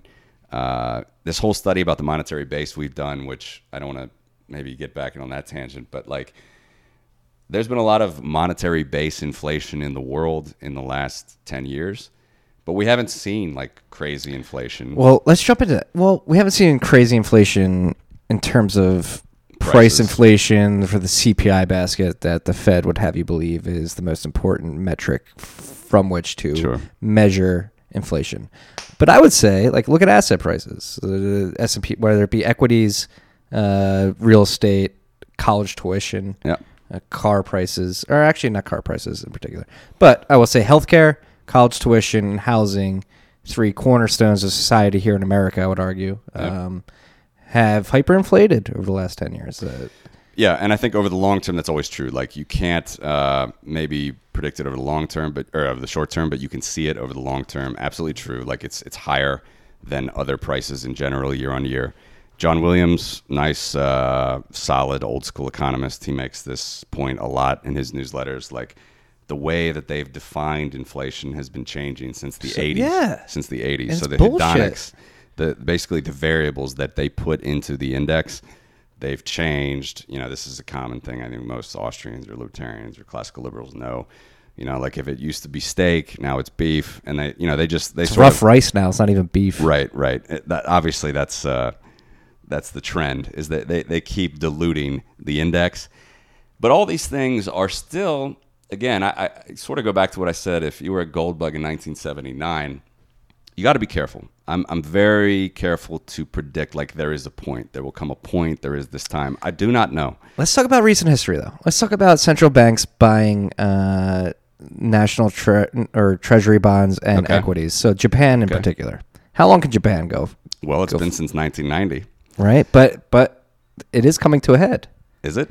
Yeah, They they're trying to unwind their bond buying program. I mean, it. They, they could say they're trying to unwind, Mm-hmm. but obviously, the moment that Well, well all right. For you freaks, uh, we're getting into like a very like we know what we're talking about right now. For you freaks that are trying to understand what we're jumping into, so a uh, big trend is has been recently. Japan started the trend. Uh, Japan has terrible demographics and was a very stagnant Yeah. economy. Uh, a very uh, uh, what's the word I'm looking for? Uh, stagnant. not stagnant, but it's been automated. It's been automated by technology in particular, which has driven down wages and and really uh, fucked with Japan's economy. And in Japan, the Japanese or the Bank of Japan has uh, responded to that by printing money, and they were the first to start a QE program in the '90s, and Yep. it has persisted for 25, almost 30 years now, which is Yeah. crazy to think. But now they're venturing into buying. Japanese government bonds uh, and equities. They own like what was it, forty percent of the ETF. Well, I think that's the key point is the Right? equities, and uh, this was this was my point is that even though you have to sort of watch what they do, not what they say, and again, short term, I- it's impossible to predict. Inflation in general is impossible, and I mean price inflation. Mm-hmm. It's impossible to predict when a, an economy would go into hyperinflation. So if anyone tells you that they know, they don't. Yeah. There are a myriad of factors. It could be social unrest. It could be a, a political crisis. You know, Brexit could have caused Oh. hyperinflation. You never know. Turkey is the perfect example. They didn't Yes. print any money, but they had a hyperinflationary. Yeah. They were printing, but that yeah, it wasn't like nothing like Zimbabwe Right, it wasn't Zimbabwe numbers of monetary base inflation. Yes, but uh, I would say to that again to be cautious. Like there is the only limit of what central banks can do to quote, you know, keep the system in check is how many assets there are in the world. Japan could buy everything Fuck, man. they could buy the S and P. They can buy, you know, they're already buying, you know, Nasdaq, as you said. They're buying like a lot of these ETFs and things. But like Swiss Bank owns FAANG stocks. Hmm. There are there is no limit. So the Fed, in that sense, is actually mild. Yeah. Only thing that the Fed owns that's not conventional is mortgage-backed securities, yeah, which they did after the 2008 crisis. They mostly just own treasuries, U.S. Treasury, which is typical, and they own mortgage-backed securities. But there is no limit to what a central bank can do. There's no limit to that monopoly power. The key, really, at the end of the day, all I can say is that the key is that a sound money, a stable money, doesn't have that outsized influence, which is licensed or protected from the government, and thus is Bitcoin. You know, so I think that gives me like great hope, and I have uh, I have great, as I said, great courage in holding Bitcoin, which I think you, me, your listeners, a lot of people, we are definitely on a tail end of society at this point because most people don't have that courage. Mm-hmm. Think, why is it needed? It's a Ponzi scheme. It's a scam. It's we have Amex, we have Visa. What's the point of it all? This is gonna take. This could take decades. I mean, this could take. Oh, I've conceded that this could this could happen well, like hyper Bitcoinization, quote unquote. I don't think that'll happen like very quickly, if at all. But I've very heavily conceded that that could happen past my lifetime, Yeah. at some point past my lifetime. Uh, Um, but staying in this vein of conversation, uh, what the hell? What were we just talking regarding about? Regarding ban- central banking and their asset purchases, yes, but oh, hyperinflation, and Um, I just had it. What was it? Uh, Bitcoin. Give me a second. Talking about Bank of Japan buying all those assets. Fuck. Is there an end to it? Is there going to be how they're going to exit? Maybe how would they exit, or how? Well, how do you think they'd exit? Um, no. Ah, shit. I had a very good follow up question to that. Um, um, yes, the train of thought I was getting. You're talking about Japan. Uh, and would you agree that their money printing has enabled them to buy these type of assets? I mean, that's the definition of it. Yeah. When they so when they on the balance sheet when they print money, it's actually their liability to society. It's a liability on their balance sheet, but they match it with an asset that they bought that printed money for. So typically, it's government bonds. That's the typical thing, and that's historic. I mean, that's that goes back to governments always monopolizing money. It, it matches their sort of credit.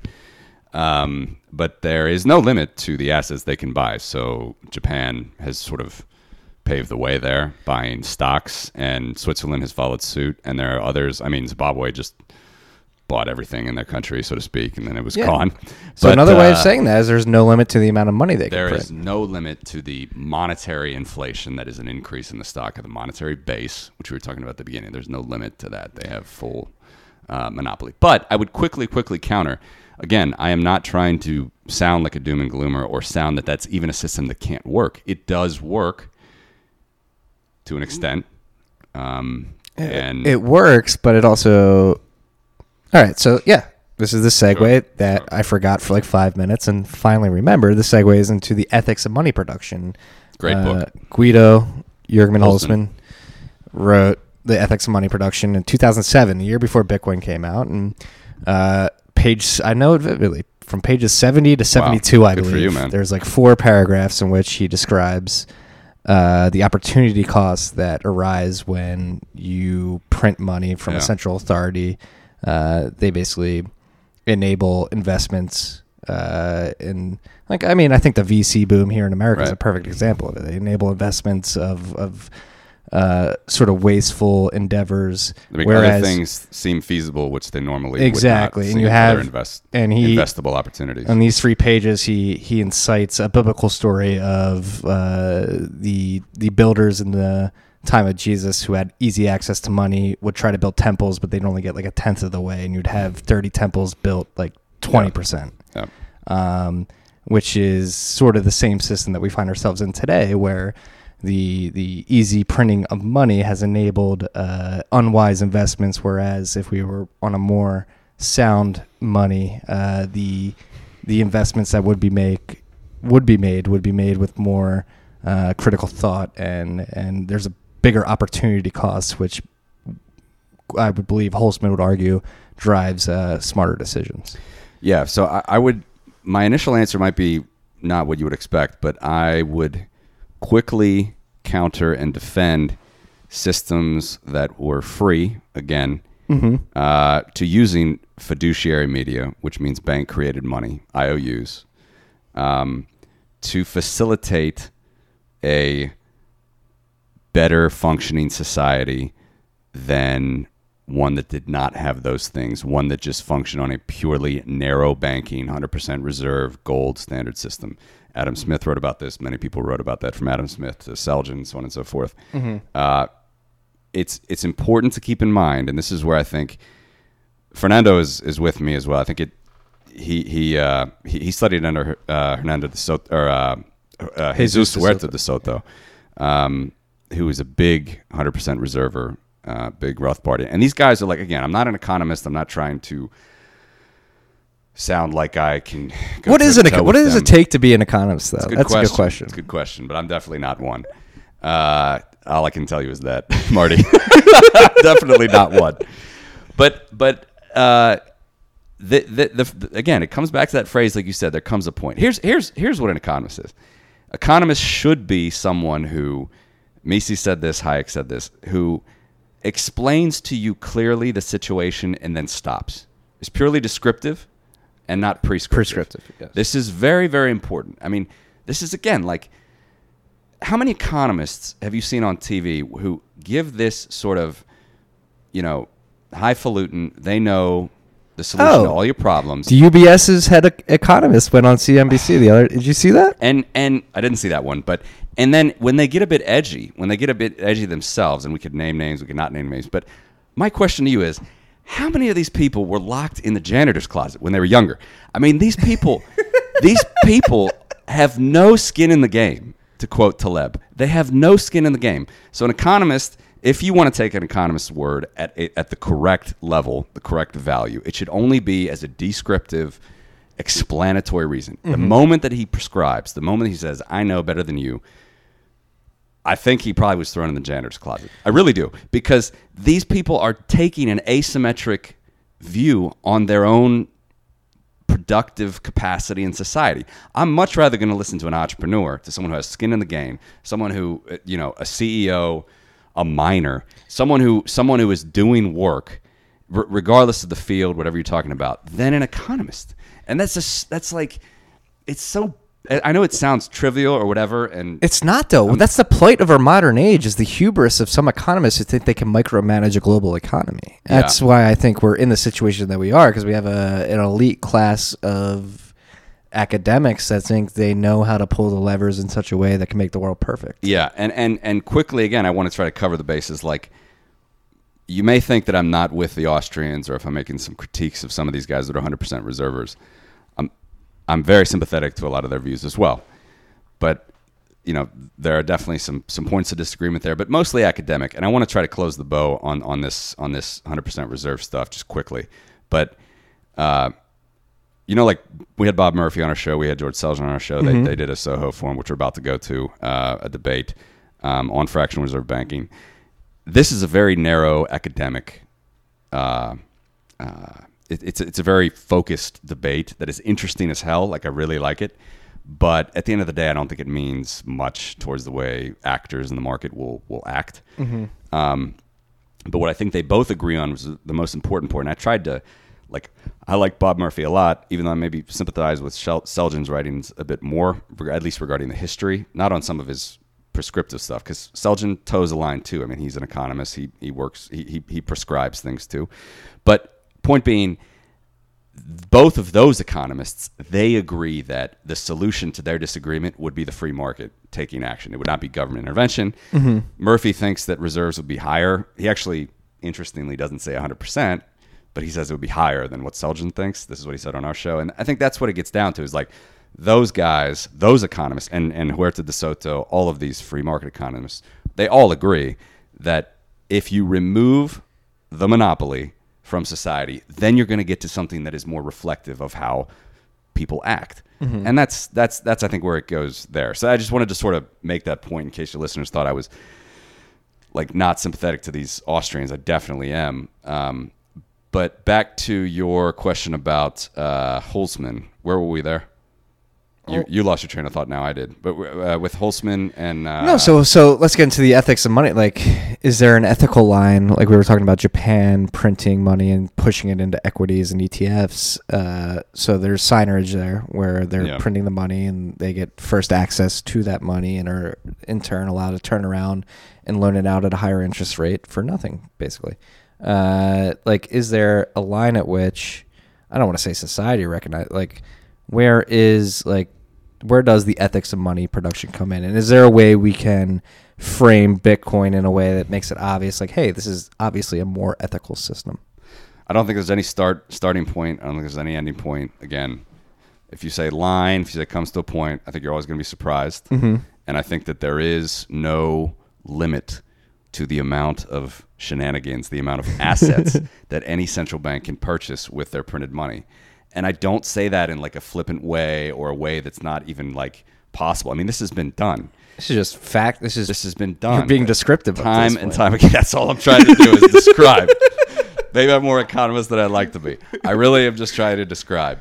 But uh, Steve Hanke does a great uh, exhibit on inflation. I don't know if you've seen his exhibit. great twitter follower Yeah, with uh, with with Cato. He, he's not such a fan of Bitcoin actually. oh i know he's not but he's Uh, still but he is a fan of sound money, at least in his view.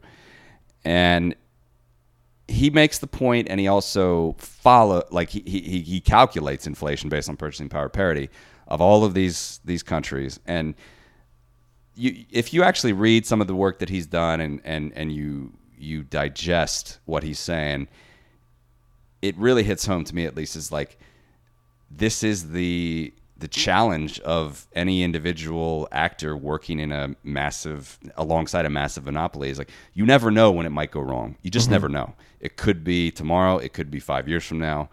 Again, imagine if you were a gold bug in 1979, gold hit uh, 1 year later gold hit 800 for about 5 seconds and then it never recovered until the year 2000. I don't think that at all is analogous to Bitcoin as far as price action, but they can go on a lot longer than you think that they can, and their only limit is assets in the world. They can buy every single asset in the world, technically. I'd say there's two limits. That that limit of how much they could buy, and then uh, the human capacity to be uh, duped for so long. Uh, I, I think it's more of a social thing than a than a mathematic or like a like you said, you shouldn't draw lines or like point to like, hey, this is Yeah.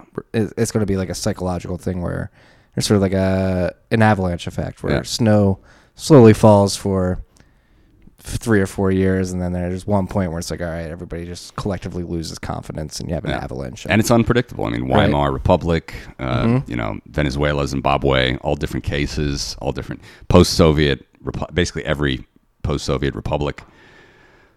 You know, massive suffering, massive suicides, massive social unrest. It's it's it's it's completely unpredictable. It's not moral in any sense of the word, and you just have to you have to you have to take out you we have to have- take responsibility and be careful. we have to get going soon. I completely agree, and that train of thought is like leads me to ask this question: like, do we truly live in a capitalist society in America today? I know you don't live here right now, but like in America, is America truly capitalist, or do you do you think it's a, a socialism of the rich to a certain extent?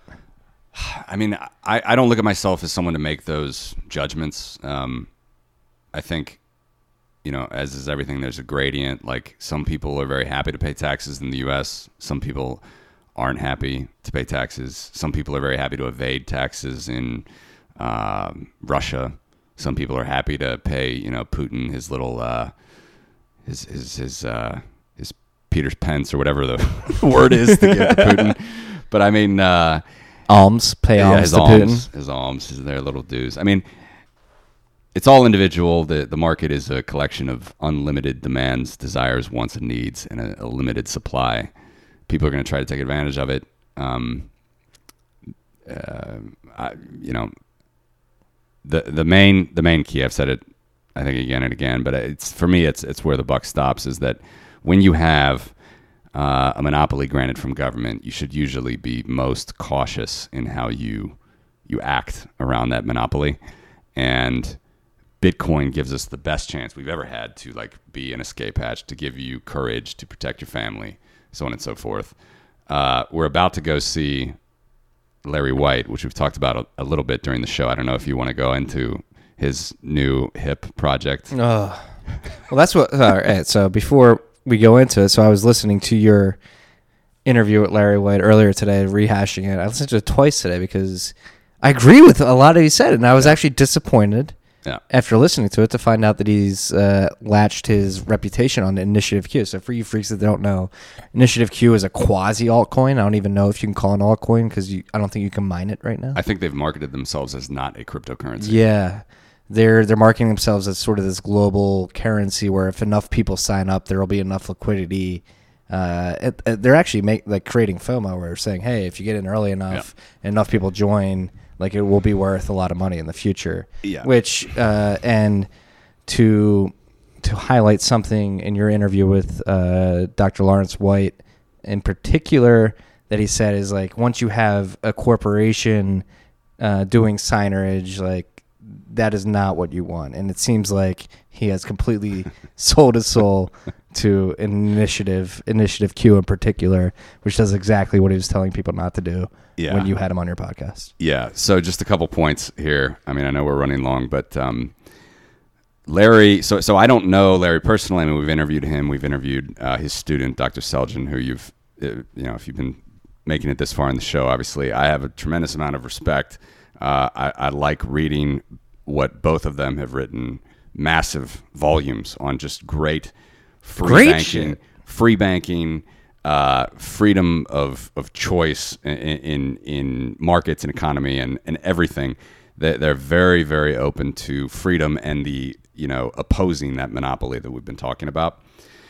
Uh, Larry, if like if I was going to speculate, and you know, I guess I just should comment on this since I've been quoting them as people that I I look look up to. Like he's definitely an OG in the space. Like his uh, his I think his Twitter feed is like studying private currencies before they were cool. I mean, you know, the most obscure thing. Like if I even mentioned small change on this podcast, I mean, he would be able to tell you like just example after example after example of, of small token, even token fiduciary change that worked better in the free market than some royal minted public uh, silver 100% content quality silver coin, he'd be able to tell you that actually a private token fiduciary coin functioned better in this market, so on and so forth.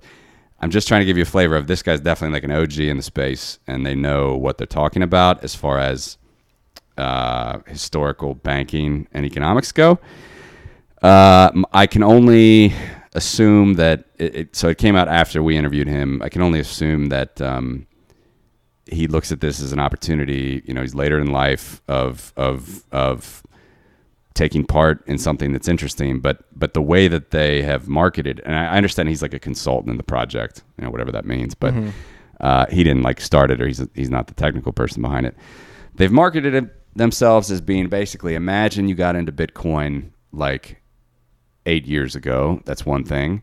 They also say they're not a cryptocurrency, and they also say you know like you need to accept one email and then send five emails to your friends. Yeah. It's very. I'm sure he has his own network effect reasons why he would think that that could be something interesting, but I have no explanation of why he would support a project like that and not maybe write more or talk more about Bitcoin or even a stable coin. right? or I mean, something. because at the end of the day, like, what is like what is the what is accruing value out of that? sys- Like, especially if it's not proof of work, where you literally have to expend capital to prove that you did the work to add transactions to the Bitcoin ledger, and because of that, you're rewarded with Bitcoin. With Initiative Q, it's like it might not even be a blockchain. It's like how can you bootstrap that value? It can't just be uh, sort of credentials of, of people that are respected, quote unquote, in certain arenas. I, I've I've given it next to no time to even research myself, but I Yeah. can say that the fact that they've marketed it as being imagine you in the early years of Bitcoin and at the simultaneously same time saying we're not a cryptocurrency, it's very confusing to me. And um, and on top of that, like he certainly knows the history of e gold and Liberty uh, dollar, Reserve, Liberty Reserve. Like he he knows that history. So uh, I don't have an explanation, but we're about to go see him debate Ken Rogoff on the benefits and the merits of free cash in society. Yeah, and Ken Rogoff is some status freak who wants NIRP policy to go to go mainstream.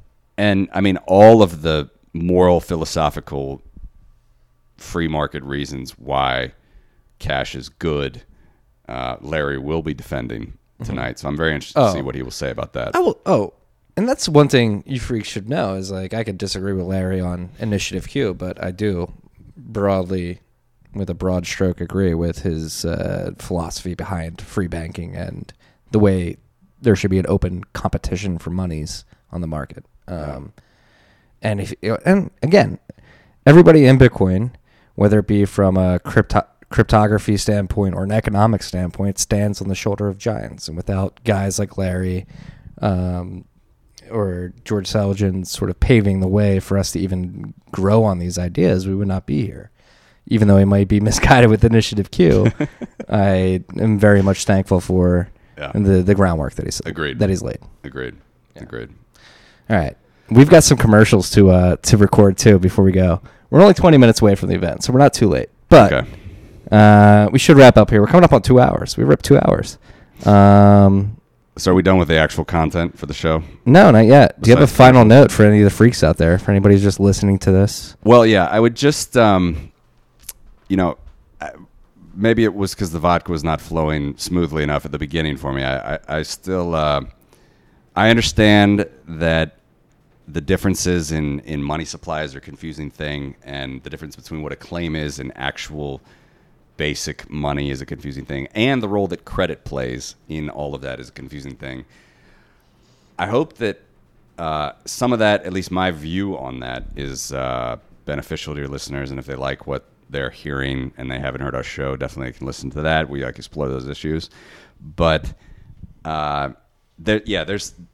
I wish I could give a simpler answer for some of this. Money is definitely a complicated thing. Credit is probably outstripped uh, money as far as like it's older than money. Um, but money is a medium of exchange that uh, exists when societies get developed enough. That's the point. They're developed enough. This is something I want to talk about with you. Okay, go ahead. All right, so the whole debate is like uh, money to become money has to go through this continuum: uh, collectible, store of value, medium of exchange, uh, unit of account. Uh, and I've been talking about this with Pierre Rochard in particular more Yeah. recently. Is that it is all encompassing in Bitcoin now? It's just not perfect for each use case. It's perfect as a speculative asset, but you can use it as a medium of exchange. But the opportunity cost of using it as a unit of ex- or excuse me, a medium of exchange right now uh, is pretty high. Yep. Um, the so I guess the argument is, does it have to go through this continuum? Is it is it in a very strict silo where it's like, hey, it's a medium of exchange here, it's a store of value here, it's a unit of account here, or can it be all encompassing while sort of attaining liquidity over time? So my general answer is I don't know. That's why I like to ask questions and do this show. Uh, but so answering myself is more challenging. But no, Fernando wrote, I think, uh, store of value, then medium of exchange, then finally uh, unit of account. The more interesting thing is is medium of exchange. Like that's when you know it's a money. But, uh, But, I like, think I could the, the more interesting thing on top of that, Marty, is that we we've never, no one alive today has ever witnessed a money truly becoming adopted. Mm-hmm. So no one really knows. Um, a lot of people also have this thing about the credit theory of money, which is a whole nother thing. Graber? Graeber as well, yeah. But but I mean, that is that. If you read Sidney Homer's, you know, history of interest rates, he makes this clear as well. Like credit is. I use the example as well. We talked about this George Selgin on our show. Like credit is ubiquitous everywhere. Like it, it, it happened in ancient times. It happens now. Credit is different than money. So like two cavemen, you know, I'll make the fire today, you make the fire tomorrow. These are credit transactions. This can happen all the way from then to now. Like you and your, uh, you and your sister. Like I'll do the dishes today, you do the dishes tomorrow. That that's credit. Could credit be uh, abstracted as far like could credit be abstracted to a point where it's analogous to risk? Like that's basically what it is at the end of the day. You need risk for society to, to succeed. I think that is uh, the definition. Of, but it, but it, it's it's it's not necessarily saying that. I, I, don't know how to close close the loop on risk because that probably brings up other finance things in my head that I don't want to get into, into it on the end of your show. But as far as a exchange mechanism, very simply, let's say, uh, it's absolutely true. Like Graeber is right, and I, I agree with him there that credit, and Sidney Homer writes this, many people write this, credit was the first thing. It's, it's clear that we needed, like, an easy way to exchange would be through credit. Sidney Homer writes, like, it needs no barter, it needs no trade, it needs no commodity, it needs no metal. Credit is ubiquitous throughout society. Um, it comes like from us. There's another good book, uh, Who Needs the Fed? I think it is. It's John Tamny. He's a he's an Austrian, but he's sort of like me. Like he, he's more on the not worrying about fractional reserve side, and he writes the same things. I mean, credit. Uh, like we can demonstrate this right now. Like I have one Bitcoin, I loan it to you. You have that Bitcoin, you loan it to someone else. Uh, they have that Bitcoin, they loan it to someone else. And then let's say that person loans that Bitcoin back to me. Did I just count four people there, one Bitcoin? That totally can happen. It's a normal, it, it can totally happen inside. The question is, should it happen? Should individuals enact in those, you know, sh- should they partake in those credit transactions? That's up to the market to decide. Was that a stupid choice? Was that a smart choice? Was there how much risk was involved? And You need it back, so on and so forth. So credit is totally ubiquitous in society. You can have a million credit transactions on the same Bitcoin. There's no problem with that. I have no issue. And again, I'm not prescribing, I'm just trying to describe. But money, when money, th- that's not money. Bottom line is that's not money. Money is something where you have a more developed society. You might not be in that place in the next few days. You may be trading in, you know, South America and you may be going back to Spain and you're going to need something different to make an exchange because a credit is just not going to cut it. So that's what money comes into. So money, Graeber is right. Money comes after credit. So uh, he is right there, but he's absolutely, I think, uh, well, I, I, I would. I think he's wrong in the fact where credit can create a sound. You can create a sound money. Yeah, he basically credit. makes the argument that credit is money, the credit Yes. theory of money, and I don't Yeah. agree with that at all because it's clear we need money in certain times and places. Money takes value into the future, and you can use money across societies that are more developed than you know like a tribe. If you're just a tribe then you're not going to be able to use uh, some certain credit mechanisms that you could use normally in that tribe. But outside of that tribe when you get more developed and an economy comes and you have more specialization you have more businesses and more people you need a medium of exchange to make it all work. And that's the crux of it. You know, we asked, like, I was very, I don't know, proud or happy that we got Selgin as our first first guest because I specifically Huge asked first guess. And those questions, Probably your best. I, I don't want to It probably was my best, our, Top- our best interview. top because, three interviews. I mean, yeah, like we we were asking all of the main questions that I I still struggle with. I mean, I'm not saying like I'm an expert in all of those, but like medium of exchange when you're talking about money that is the cornerstone of a money mm-hmm. i don't I, I don't even bother like the, the argument of whether store value should come first whatnot I, I totally agree with like as fernando writes or as i think you are getting to i'm totally fine with the argument that store value is first again doesn't matter what i say anyway bitcoin core nodes are going to do what they do and mm-hmm. that's great and i think it's fantastic It doesn't have to be Bitcoin Core nodes. It could be Libbitcoin nodes. it could be little Bitcoin nodes. Yeah, it could be. But that's an interesting question too, because you know Bitcoin Core nodes probably looked at Bitcoin XT and Classic nodes as an attack, uh, whereas they might not look at Bitcoin as an attack. Yeah, because it's in consensus, right? That's Well, a great. Well, this is a conversation for a whole It is, but episode. generally the consensus rules are the same. If those are, I, I guess the the main things, but they were not with XT and Classic. Mm-hmm. But in any event, like that, yeah, that's a whole very fascinating topic as well. We slightly touched on that with Carter in our interview, but like I, I think that's a, another thing to explore. I don't know the answer to that. If you can have like a Ethereum style two main implementations, I do not know the answer. I would argue no, but I do like that there are competing implementations, just in the sense that it gives you different perspectives on how to view Bitcoin. Libbitcoin, like when we were in Riga talking to Eric Voskuil, was like the mo- like we were we, he was Yeah, holding court with like a circle of like six of us, And, I just was like just giving him shit. Right? But it makes you think. Like they don't even have a UTXO set in Libbitcoin, which Yeah. blows my mind. Yeah. It's like I can't Yeah. even view Bitcoin without like UTXOs. No, he's a solid thinker, and uh, I enjoy enjoy him very much listening to his points. But I enjoy like I, I, I enjoy it all in Bitcoin. I mean, it's um, no one knows for sure. Hyperinflation is completely unpredictable. That's another point I want to make clear to listeners. Hyperinflation is completely unpredictable. It can happen at any time, any place. You never know.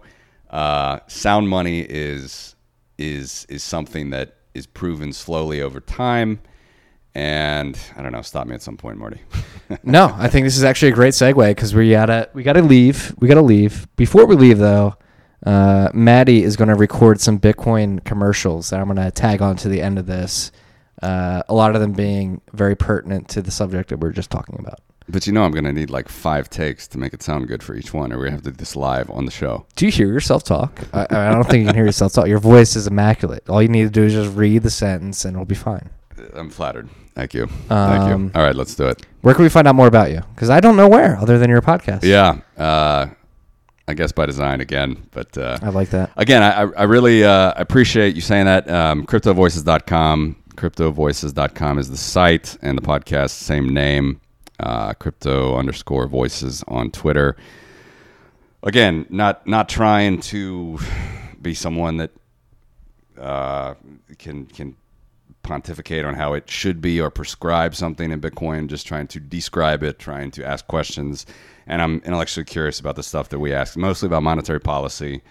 Um, probably some ramblings in between, but hopefully you guys uh, at least enjoyed a little bit of the cut, Oh, the jib that we're we're talking about. It's uh, the most underrated podcast in Bitcoin, I would say, by far. and I'm fine with that description too. and no, I, I, I thank you for making it. It has uh, helped me out, uh, especially when I get lost on, on long drives. That's the best, the best time to turn on the Crypto Voices podcast. but seriously, I, know, I appreciate you taking some of your, your time on your short visit to New It's York my to pleasure, stop by here. It's fantastic. Thank you for the vodka. It's been a great time. Um, we're gonna record some I- some some commercials.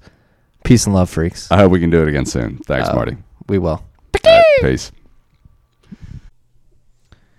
Don't forget, freaks, this episode of Tales from the Crypt was brought to you by BlockFi. BlockFi is the leading crypto to USD lender in the US with services in over 45 states. They let crypto investors use their Bitcoin, Ether, or Litecoin for things like buying a house, paying off credit card debt, or even buying that Lambo you've been saving up for. Uh, though I think Lambos are pretty cheesy, you should buy a cooler car. If it floats your boat and you want to use uh, BlockFi to, to lever up with your Bitcoin holdings, you can go buy that Lambo take out a mortgage on it, or excuse me, a car loan on it. Uh, visit blockfi.com slash tales from the crypt to learn more about using your crypto without having to sell. And remember, there's a special deal for you freaks out there. Uh, any loan under $10,000, they're going to throw $25 worth of crypto your way. Above $10,000, they're going to double that to $50 of crypto your way. BlockFi.com slash Tales from the Crypt. Takes two minutes to sign up. Don't be shy. Check it out. See what's going on there. And uh, I hope you freaks enjoy these Bitcoin commercials from our boy Matthew. Uh, have a great week. When there is no other option, there is Bitcoin. Bitcoin, the first asset that you truly own. Each Bitcoin is a share of tomorrow's financial system today. Bitcoin, just in case. Bitcoin, if you don't believe me or don't get it, I don't have time to try to convince you. Sorry. Do you trust the government not to line their pockets at your expense? Me neither. Buy Bitcoin. Bitcoins aren't for trading, they're for passing on to the next generation. Bitcoin, dying since 2008. Bitcoin, is it the bubble or the pin? Bitcoin and Bitcoin alone is sovereign. Stock prices have reached what looks like a permanently high plateau. Fisher, 1929.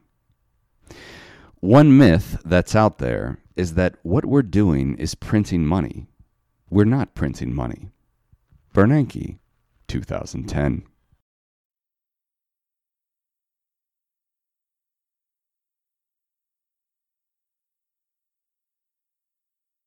Is that a Swiss bank in your pocket? Or are you just happy to see me? If Bitcoin is rat poison, then banks are the rats. Biatch. Bitcoin. What's the worst that could happen?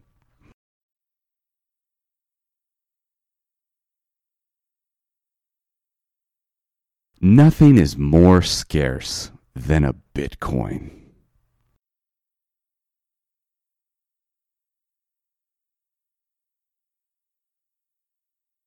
You don't change Bitcoin. Bitcoin changes you. Bitcoin is a tool for freeing humanity from oligarchs and tyrants, dressed up as a get rich quick scheme.